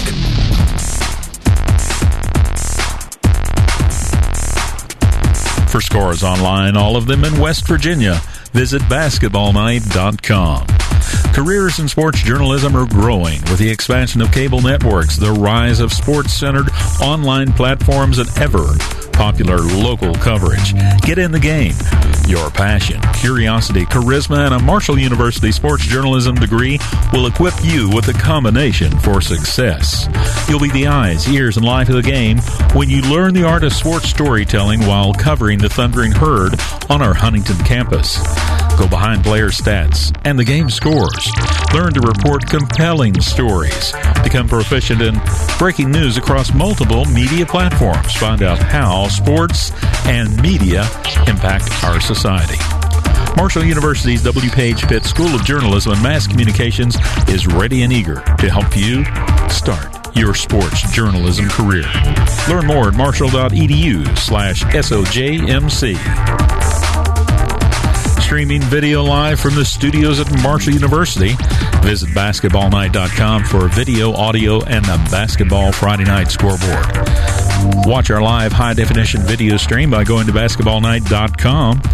Takes just one click to watch. You can listen online with any computer or mobile device by clicking the Listen Live tab, and you can go to our affiliates page and find a station nearest you. Join us on Twitter at hoops underscore roundup, at hoops underscore roundup. Our newest Twitter followers tonight, just a few moments ago, Renee Davidson joined us. Bo, Austin Womack, we appreciate you being part of the Basketball Friday Night in West Virginia family.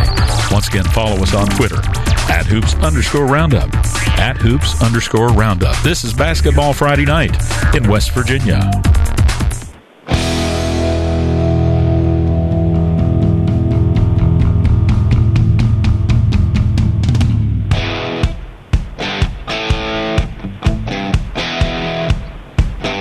Stay up to date on your favorite teams. Check out basketballnight.com. Now, back to Basketball Friday night in West Virginia with Joe Linville, Coach Rick Marone, and Ryan Epling. 1120 on this basketball Friday night in West Virginia. Ryan Epling, Coach Rick Marone, Joe Linville, happy to have you here with us, uh, as always, from 9 to midnight on Basketball Friday night in West Virginia, all across the Fast Break Sports Network, heard from the, basically the entirety of West Virginia. There are a couple little holes still working on that. Um, but of course, you can always go to basketballnight.com and pick us up that way. And, um, you know, there, there's always a way to be involved with this show and to, uh, to get to listen to this show as well. So we're, we're grateful for all of you who have uh, decided to spend your Friday evening with us. We'll talk with Bo Anderson, our resident referee, in just a moment. Craig Dutton, WXCR in New Martinsville. We'll talk with him in just a moment about the Tyler Consolidated Ritchie County boys game. Uh, we'll also get an update on the power ratings, hot off the press.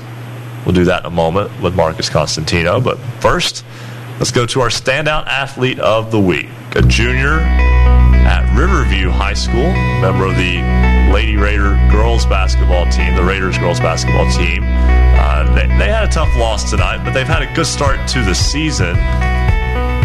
And she's a player that her own coach calls a frustratingly good athlete. That's Madison Blankenship. She joins us now on Basketball Friday night in West Virginia. Madison, congratulations on being our standout athlete of the week. Thank you. And uh, just tell me a little bit about uh, you know playing for Coach Justice and uh, for Garrick Justice down at, at Riverview, and um, just what's it like? Uh, what what's he like to play for on the bench? Uh, he's a really great coach, and he supports us really good, and he helps us as much as he can. Now I understand that you had um, ankle surgery over uh, in the off season. Uh, tell me a little bit about uh, what led up to that and, and, how, how you were able to rehab and get ready to play basketball this year.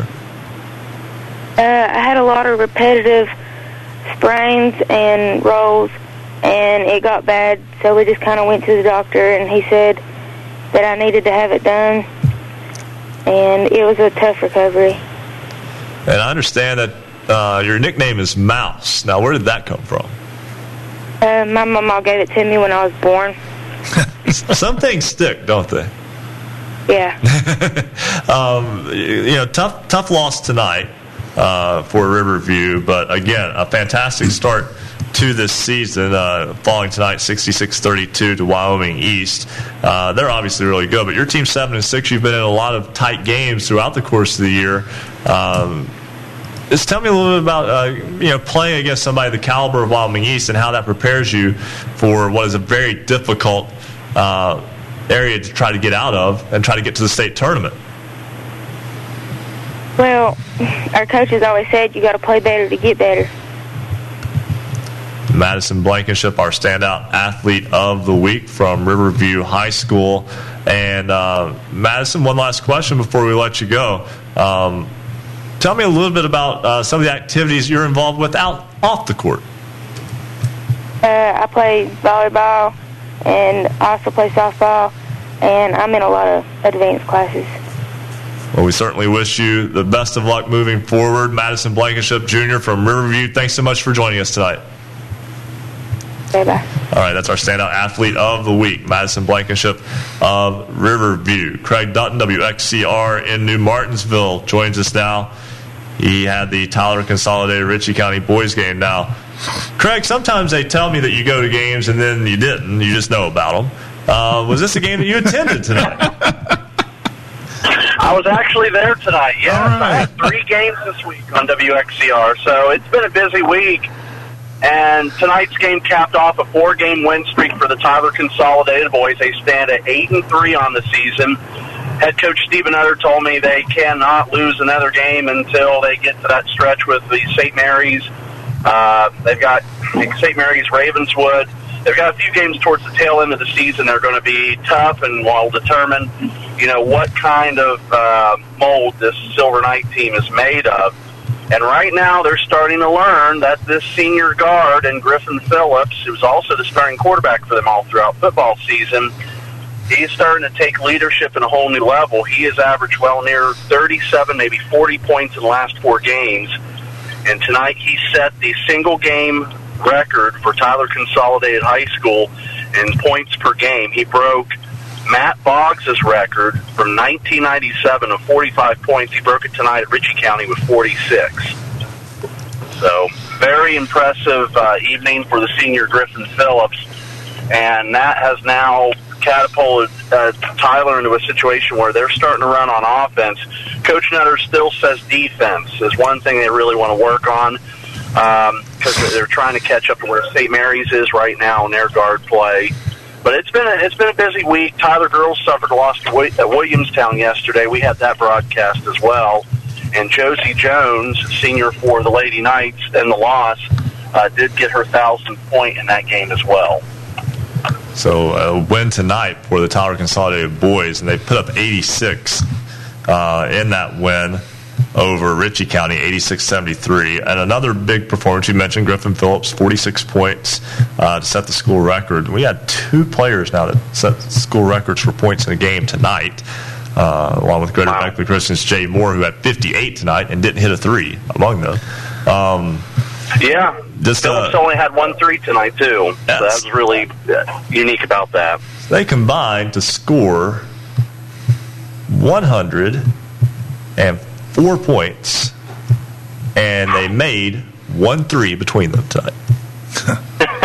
That's a lot of I tell you, baskets. fundamental basketball. That's fundamental basketball. Sure is. sure is. And uh, Craig, thanks so much for waiting in there with us tonight. We, we greatly appreciate it. Oh, no problem. Real quick, big shout out to Scott Northcraft leaving as my broadcast partner and operations manager. He takes a job at Westwood One starting Tuesday in Denver, Colorado. And also, um, I had something else real quick. St. Mary's lost to Paden City and girls tonight, 46 to 28 if I last checked on score stream. So I don't know how accurate that is, but it, it's sending shockwaves. I'm surprised that St. Mary's was limited to 28 points if that's true tonight in girls play. Uh, we, we will do our best to track down verification of that one tonight. Craig, thanks so much. Thank you, guys. Have a wonderful evening. Thanks, you too. And uh, And Scott leaving, that's going to be, you know, he's been a big part of our show over over the past few years. Yeah, you know. yeah, we'll certainly miss Scott Northcraft uh, as well as he moves into uh, Colorado and Westwood One. Um, Going big broadcast- time. Yeah, yeah. Westwood One's good, good network. Um, time for our uh, power ratings, and over at the score desk, Marcus Constantino has been hard at work on these, and uh, we'll give him just a moment here to to, to get it fine finalized, fine tuned, to get everything just right as he puts it together for us. And I believe he's ready now. Marcus, have at it. Thank you for giving me that second, Ryan. We have three lead changes today in the basketballnight.com power rating. Starting in girls AAA, the Greenbrier East Spartans are 11 and 1 and continue to be at the top of AAA. The Parkersburg Big Reds coming in at number 2. South Charleston Black Eagles are 9 and 1 at number 3. Wheeling Park moves up one spot. Uh, they're 10 and 2. The Patriots are at number 4. Cabell Midland comes in, uh, moving up one spot to number 5. Moving on to girls Double A. The Fairmont Senior Polar Bears move up two spots uh, to claim the top spot in Girls Double A. North Marion moves up three spots, moving into number two. James Monroe Mavericks drop down one into number three. Uh, the Wyoming East Warriors uh, are 10 and 2 coming in at number 4 and finally the Wayne Pioneers round out the top 5 now into girls single A the St. Joseph Central Lady Irish are 11 and 1 way off in number 1 with Parkersburg Catholic coming in at number 2 the Magnolia Blue Eagles um, are 8 and 2 coming in at number 3 Pocahontas County is number 4 and finally the Madonna Blue Dons round out the top 5 moving on to the boys basketball night com power ratings. Uh, the University Hawks jump up two spots to number one in AAA. Martinsburg Bulldogs, meanwhile, drop one spot. Uh, the Bulldogs are 10 and 0 at number two. The Morgantown Mohigans are 8 and 3 at number three. They drop one as well. George Washington Patriots move up two spots into number four. The Hurricane Redskins are hanging tight at number five. In Class AA, the Chapmanville Tigers are 10 and 1 at number one. Fairmont Senior is 8 and 1 at number two. The Bluefield Beavers are still undefeated at 8 and 0 and are at number three. Shady Spring uh, is at the fourth spot, and the Logan Wildcats move up three spots to break in to the top five. And finally, the Class Single A BasketballNight.com power ratings. Webster County moves up into the top spot. The Highlanders are 10 and 0, uh, crossing the century tonight. Uh, century mark tonight definitely helped them um, move into number one. Notre Dame is 8 and 1, falling to number two. Wheeling Central Catholic is 5 and 4 at number three. Uh, they move up five spots to take the third spot. Trinity Christian moves up one into number four, and South Harrison falls one into the number five spot. That's the basketballnight.com power ratings. They'll be posted in just a moment at basketballnight.com. Thank you very much, Marcus. Before we go to break and before we uh, we'll, we'll, have Bo Anderson after the break. Um, yeah, no, I promise this time he will be on after the break. Uh, I do want to mention that uh, it was it just came out this week. Chase Johnson, former Ripley standout, went to the University of Florida. Uh, has been injured and, and, setting out and had decided to transfer. He will go to Dayton. Uh, so the University of Dayton Flyers, where he will be coached by Anthony Grant and assistant coach Donnie Jones, Point Pleasant native. Interesting. It all ties together, Joe. All along the Ohio, the banks of the Ohio River. It will. It will always tie together some way, somehow. We're going to step aside, take a break. When we come back, our resident referee will be out of cue and on the air. We're going to turn him loose when basketball Friday night in West Virginia continues on the Fast Break Sports Network. Basketball Friday night in West Virginia will return in two minutes on the Fast Break Sports Network. If you love basketball, then there's only one place to be on Friday nights after the game. It's Basketball Friday Night in West Virginia. Congratulations tonight to Madison Blankenship Riverside Raiders. She joins R.J. Klein from the Sherman Tide, Jesse Muncie, Tolsia Rebels, Anna Hamilton, Nicholas County Grizzlies, and Jordan Kish from the Chapmanville Tigers. What they all had in common is they were selected by Basketball Friday Night in West Virginia as the standout athlete of the week. Have someone remarkable on your team? Did you have an athlete make an outstanding play? You can nominate your team's players to, to become the Basketball Friday Night Standout Athlete of the Week. Each week, we consider nominees based on leadership, performance on the court, academic performance, involvement in the community, and volunteer work. Every Friday night, we select a Standout Athlete of the Week. Head over to our website, basketballnight.com, and click on the Standout Athlete of the Week tab. Fill out the nomination form. We'll take it from there.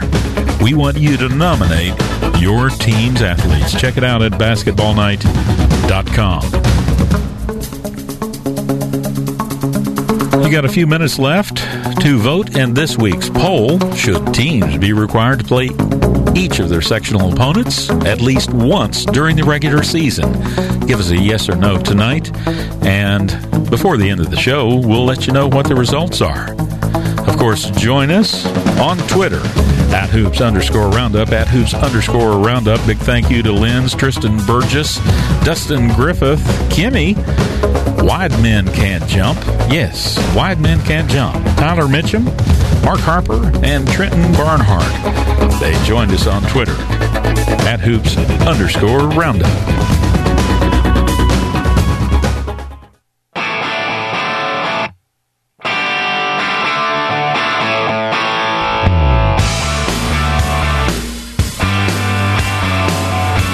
Is high school basketball's home for the Mountain State. Basketball Friday night in West Virginia on the Fast Break Sports Network. Now, back to your hosts, Joe Linville, Coach Rick Marone, and Ryan Epling. 1134 on the program as we continue along basketball Friday night in West Virginia. You can check us out on the internet, online, our website, basketballnight.com, YouTube, Facebook. Yeah, just type us in Twitter. somewhere, we'll show up. Multiple facets. Kind of how it works. it's amazing how that works. And again, it's hard to believe that we're in our sixth season doing this program. We started this in December of 2013. And here we are in January of 2019. Instead of moving up to the penthouse, we started upstairs and we've moved down to our nice digs that we have now. And remember- like you said, great thanks to Marshall University and WMUL for putting up with us for six years. Remember our first uh, logoed sign? yeah, it was similar to that one. About, about like this, and it was taped to the front of the uh, public affairs table at uh, in the classroom studio of WMUL. And the next thing I knew, we were down here in the TV studio with Mike the Hammer Stanley living up to his nickname and building a set.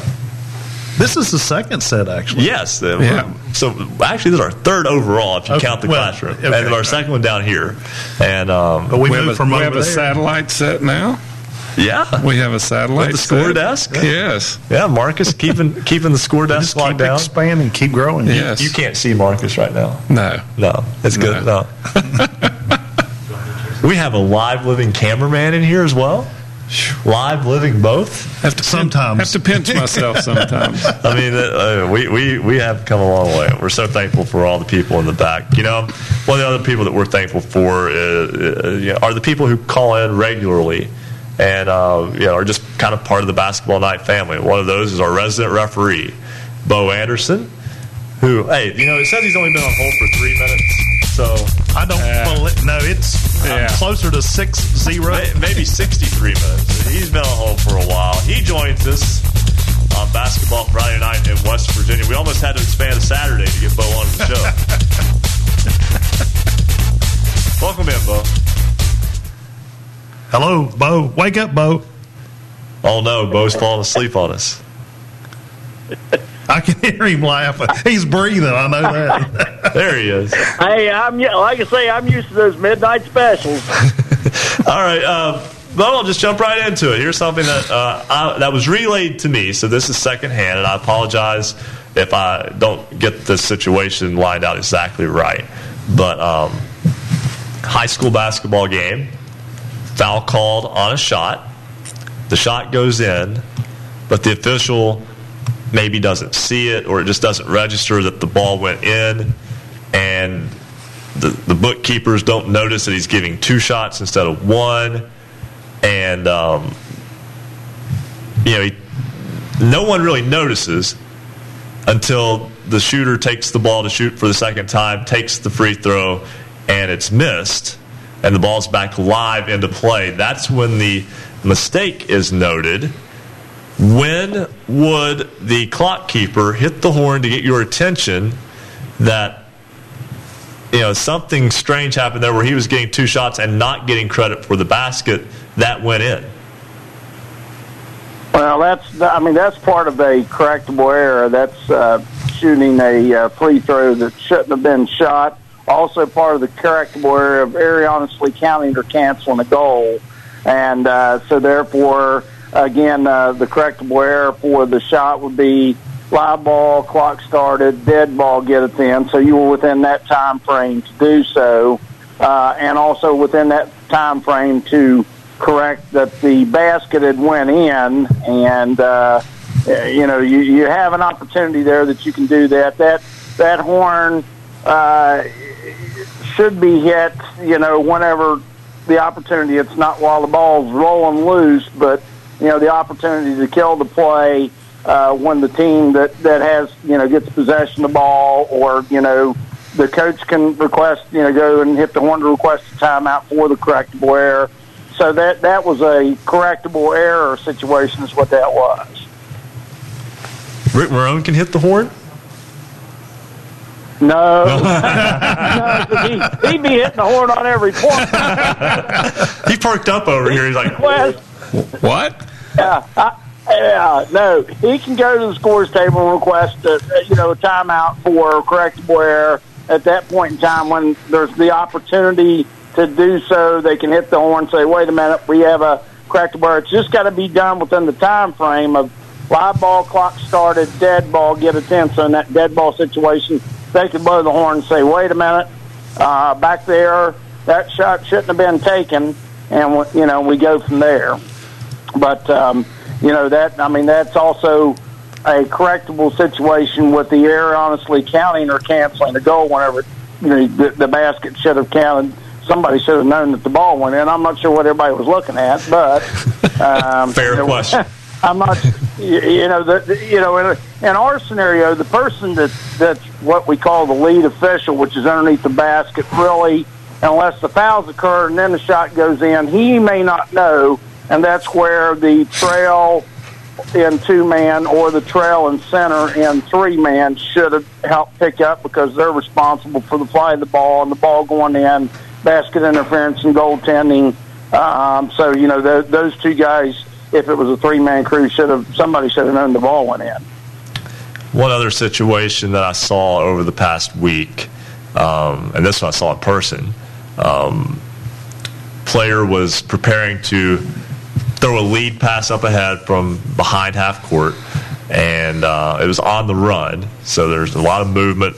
Every, like everybody's in a, in a almost a sprint at the time, so that that doesn't help things. But um, goes up to make the pass. The ball is deflected directly in front of the passer, who then runs it down and goes to throw it forward. The two officials who are basically lined up, both the trail official and the lead official, neither call anything, but the third official on the opposite side of the floor calls a travel. Is it possible for the officials then to get together, realize that the ball was tipped, and it should not have been a walk, and then to start, you know, an inbounds play from where the play was interrupted? Oh well, on a on a play like that, you know that that's trying to overrule a violation or a foul, and that that rarely will happen. Um, you know that that ends up being because you can if you did that, you'd be doing it on every play in some scenarios. Uh, and in that case, in some cases, uh, in between the lead and the trail official across the court, the center official actually has that in between, even though it's a farther away distance for him and out of his normal uh, primary area, uh, you know, coverage area. Uh, he can actually help and take that play. And a lot of times he has a better view of that, but uh, in the scenario of calling traveling, nah, I mean, you know, you're pretty much you're not going to overrule uh, another official on a traveling call. I mean, there's things we can do. We can uh, talk about uh, if someone uh, touched the ball last on an out of bounds, we can go give information. Uh, or we, if we have some type of foul, we can talk about, you know, if we have a double whistle and somebody has one thing and someone has something else. But uh, going out and, and and ruling or overruling on on uh, judgment calls like that, no, we we don't we don't normally do that. All right, Bo, I, I know that you, you hung in there with us tonight. You were the Iron Man of the night. You just barely beat out Randy Lee, who I believe was in studio with us for about 45 minutes before we took him. You were at least an hour three before we took you to air. Stop by and get your trophy. Uh, well, no, we're gonna. Eat, I'm just gonna tell Bo we're gonna have a nice big meal here after, and we'll, uh, yeah, you know, eat a bite or two in his honor tonight. How's that? There you go. Dinner well, in his you honor. know, I'm home. You know, I'm home. I'm not far from there. well, you know, and surprise you guys. Well, we'll we'll put security out to make sure we're all right here. hey, Bo, thanks so much for joining us tonight. All right, well, uh, guys, again, I enjoyed it, and uh, you guys have a good week. I hope we were talking about shortage of officials. I hope there's not a big bunch of snow tomorrow because it'll change a lot of games and it will mess things completely up. Sure will. Bo Anderson, our resident referee. We've got to step aside, take our final break. When we come back, our poll question, our poll results, cause time, and then dinner. This is Basketball Friday Night in West Virginia on the Fast Break Sports Network. Basketball Friday Night in West Virginia will return in two minutes on the Fast Break Sports Network.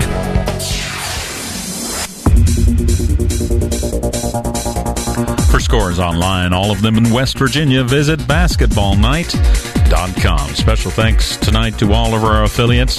You can listen on great radio stations throughout the Mountain State, including some of our newest affiliates 105 KQV, WKQV in Cowen, 106.5 FM, and heard in Braxton County on 106.9 FM, 103.7 Jack FM, WQWV in Fisher, the Valley's Watchdog, 1600 AM, WKKX Wheeling, 1370 AM, WVLY Moundsville, Jackson County's home for Southern Gospel, Singing News Radio, 92.5 FM, WTHMLP, Ravenswood, Ripley, Night Radio, 91.5 FM, WRSG in Middlebourne, Talk Radio, WRNR Martinsburg, 740 AM, 106.5 FM. Classic Hits 106 WHFI Lindside 106.7 FM. 95 The Sports Fox.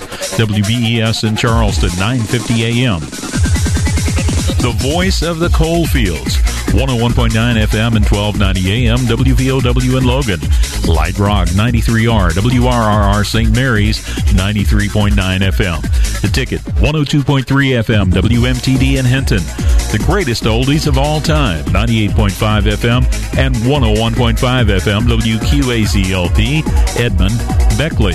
Tune for you, Yap Radio 101.7 FM, WYAPLP in Clay. 104.5 FM WASPLP Huntington, 101.1 FM WVWPLP in Wayne, 90.7 FM WFGH Fort Gay, and Marshall University's flagship station, The Cutting Edge, 88.1 FM WMUL in Huntington.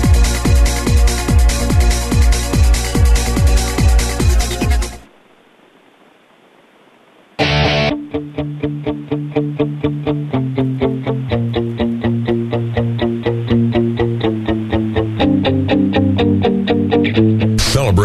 school basketball around the Mountain State. You're listening to Basketball Friday Night in West Virginia on the Fast Break Sports Network. Now, back to your hosts, Joe Linville, Coach Rick Marone, and Ryan Epling.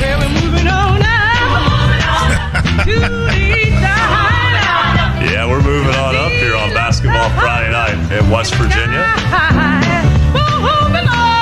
Ryan Epling, Rick Marone, Joe Linville with you. Yeah. That, that, that kind of that kind of perks you up. yeah, you know, we've got 15 more minutes to go here, or less than that now. But you know, it, it's been the fastest three hours in radio Yes. that lives up to it.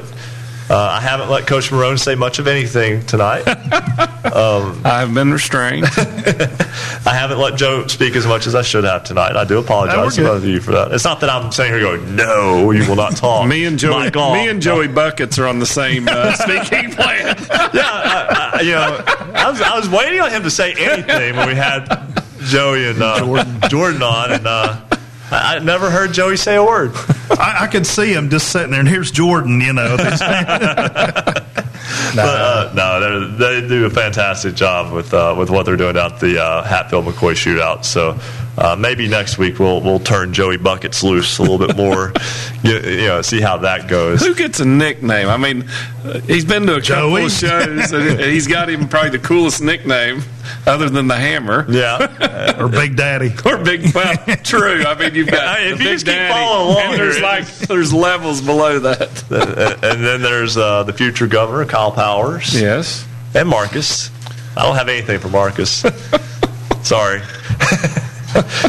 Marcus is just stuck over at the score desk by himself right now. You know, before we get to cause time, it's time to wrap up our poll question as well as get the new one for this week. And with that is Marcus. Thanks, Ryan. I think I came in second place talking the least on this show today, uh, just behind Buckets. So, uh, which, by the way, Ryan, that uh, Buckets comes from his email address. Uh, it's Joey Buckets something rather. Uh, so that that's where that comes from. But uh, anyways, moving on to our poll question. This week's question was this past week's question: Should teams be required to play each of their sectional opponents at least once during the regular season. 83% of voters said yes, uh, they should have to. Only 17% of voters said no. Now, this week's poll question is it okay for a coach to go out and film scouting video of an opposing team's game? Yes or no? You can go to basketballnight.com and cast your vote until 11:45 p.m. next week. PM. PM. Thank you very much, Mark. Wow, we, we joke around. Marcus does such a great job with everything behind the scenes. So does uh, Mike the Hammer. Uh, yeah, Mike the Hammer Stanley from Hamlin. He was the Hamlin Hammer originally, Oh, the and it's been shortened Oh, okay. to uh, to just the Hammer. He can fix anything around here. Dr. Chuck Bailey. Um, Fred Dameron. yeah, Fred Dameron. My goodness, yeah, I could go. with- It's a cast of thousands, and I'll forget someone. I always do. Real quickly, Coach, uh, our poll question, your thoughts? I, I'm old school, gentleman's agreement uh, as way it was always handled before, and you know you can always uh, try and trade film. It's almost like football is. A lot of times now, even coaches of teams we play are willing to exchange, and I'm willing to trade with anybody uh, that's out trying to work and get better. So I think it should go through the proper channels. That's just my old school mentality. But with technology nowadays, we've had film sent to us on YouTube somebody does their games on YouTube, which is obviously open to the public, and somebody sends a link to us, and you've got film on an opponent. I, I think it's almost a moot point at this point, but I'll be real interested to see how the how the fans react to our poll question to see what they think. So you're saying, and we got to get to cause like right after this, but you're saying basically no one's going to see you roll up with a production truck and like a four, five I've seen some high up. schools with some pretty elaborate equipment, you know. or the one in your hat like they use on those investigative shows, you know. Yeah, You can see one of the players running uh, down the floor if, with if a- Coach Marone has a random lapel pin that doesn't Cop doesn't cam. fit with anything else. Cop he's, wearing, cam. he's wearing it on a polo shirt for no reason. Then you know. I'm going for a body cam. I'm going to buy a body cam. There you go. Hey, you know what? It's cause time. We're running short on time, and I, I've got some fun time to talk about the Dolphins tonight. Rick has lost and Marcus for a German. Make 'em scream and shout. Let's rock, rock, rock and rock. Rock till we pop, we're gonna inside out. Welcome to the show, Rick. We're gonna rock this town. You know, before we get into you know fun discussions on life and whatever else comes up, what a basketball game I watched earlier this week, and what a strange conclusion. It was a college game. You may have watched some of it, or at least be aware of it. Uh, Creighton had a three-point lead with the ball with eight tenths of a second left, throwing the ball in underneath um, the opposing basket, the, the, the, the baskets that they defend. Eight tenths of a second left. All they have to do is just touch the ball somewhere in bounds, and basically there's no time for Marquette to get the ball back and score. They decide to throw the ball down the floor, and Creighton doesn't touch it. It goes out of bounds on the opposite end, which means it comes back to the original spot. Marquette throws it in, hits a three at the buzzer, forces overtime, and Marquette wins the game. Wow. Cause, how much did you enjoy that? I would have enjoyed it more had I been able to watch it. Well, you got to pay the TV cable bill. Well, unfortunately, well, I, I have that, that channel in my in my home. Unfortunately, we were sitting in the office, and I couldn't watch neither that game nor the West Virginia game because uh, of, Well- you know whatever the, the the deals are, we don't have those stations on our cable in the office, and I just was like, uh, well, I was trying to follow both on Twitter, and I and I was thankful that I was able to to get kind of information from a couple of people. Uh, but yeah, that game, wow. And, and it turns out uh, Marcus Howard, 53 points, the second 50 point game this season. And I was so hoping, I was so hoping to go watch Marquette play Georgetown on Tuesday in D.C. However, I have this this marvelous thing going on in, in my world called jury duty. Oh, no. Yes, yes, yes. But you're a reporter and you know everybody in that part of the state, and they still made you serve. Well, I'm. I have to like call every night to see if I have to show up. You don't know the judge. To, you don't know the judge to get out of it. Well, I actually know a couple of the judges, and it's like, yeah, I I can like show up, and if my number gets called and they start asking me questions, I can probably like get out of it. Unfortunately, I have to go if if if the information from the night before comes in. So I'm just like, well, isn't this just wonderful? Rick, let me put it this way. I work at a television station that is uh, well watched. People know the, the people at the, at the station who have been there a long time. A lot of them have. It's, it's a legacy station. Um, two of my coworkers who are on air and have been for about, you know, one of them's been on air for 30 years was called for jury duty and couldn't get out of it. I was told I had to do my civic duty. and the judge was a good friend of mine to boot. That's what made it even worse. hey, I, I guess that's part of adulting. Uh, it'll, it, I'll, I'll get summons at some point or another if I'm around long enough. Fortunately, it hasn't happened yet. Coach, Well, Rowe, you, it, you, it, it, is our civic duty, as I roll my eyes right now. Coach Marone, do you ever uh, find somebody guilty? I have not been on jury duty, but I'll tell you, this year, our football coach in mid-season got called federal for federal jury duty. He, I mean, it was a real. I mean, it's it's humorous on one But hand, you but can't it- do anything about it. no, it was middle of the season. They had to move practices back till six and seven in the evening, and he had to get late to one of the games. It was a road game, so it, it's it's it's a pain. This is what I love about Cause Time on Basketball Friday night. We have talked about Creighton basketball and jury duty. What else is on your and I, mind, I Eric? got some, I, and I have some great jury duty stories from a previous time I got called. Yeah, once you get on their list, it's hard to get off. Well, I, I, the the first time I got called was uh, you know like I don't know, fifteen or sixteen years ago, and they were having this big trial, some kind of big civil trial, and I'm not sure exactly what it was all about, but one of the attorneys was the husband of my boss at the time.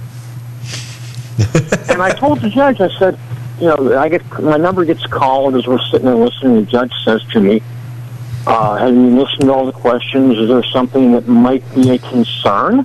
I'm like, "Well, yes, Your Honor." I said, "The attorney for the plaintiff is the husband of my boss at the newspaper, and I have coached his son in soccer for about ten years, so I'm very familiar with the family." And the judge says, says, well, would that, do you think that would preclude you from, you know, being an honest juror? I said, well, Your Honor, I said, I am a newspaper reporter, so I am obliged to be objective. However, I said, the other attorney on the other side just filed, he and his wife just filed a lawsuit trying to get their daughter into the National Honor Society at high school. I think it's just kind of ridiculous. And I think the guy's ridiculous. So I might, uh, like, I don't know how I can listen to what he'd have to say. Just get out of here.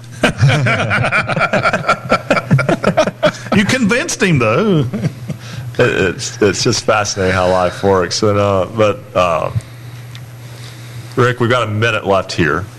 Our, our time just like I saw, I, saw, I saw a good basketball game tonight. Yeah. Did you find out why some adults were mad or aggravated or? I don't know, but I looked at the guy and, and wanted to say something to him, except I wanted to stay alive. he was one mean-looking dude. And this guy was hollering for illegal screens against the team that was playing defense. no, not not the offensive team. The team was playing defense, and he's screaming for illegal screens. Well, I mean, yeah. I don't know what else to say about it. Uh, Yeah, I, I, I'm just like, uh, okay. And I, I, and I really did want to say something. I look back at him. I'm like, okay, he's a little too big. He's a little too mean looking. I have a story to write. I have a call, phone call to make for the radio show. I'm not going to say a thing. I like how we're right up there with I have a wife and children and a phone call to make for a radio show. All right. Hey, Rick. That's the most important thing I do Friday nights, right? Absolutely. Absolutely. Rick, thanks so much for joining us. And we are out of time here on Basketball Friday night in West Virginia. The fastest three hours in radio, once again, living up to that moniker tonight. We thank Rick Kozlowski of the Martinsburg Journal for his time. Also, want to quickly mention before we go Emily Riggs of Bridgeport scored her 1,000th career point tonight in a 57 41 loss to North Marion. All scores on at hoops underscore roundup and basketballnight.com. Thanks for joining us. We'll be back next week. Good night. Good night, everybody. Thank you for listening to Basketball Friday Night in West Virginia. Tune in next Friday for the latest high school basketball action from across the Mountain State. Visit basketballnight.com for our show archives, the poll question of the week, and the basketballnight.com scoreboard. Until next time, have a great weekend, and thank you for listening to Basketball Friday Night in West Virginia. The preceding broadcast was a presentation of the Fast Break Sports Network. Copyright 2019. All rights reserved.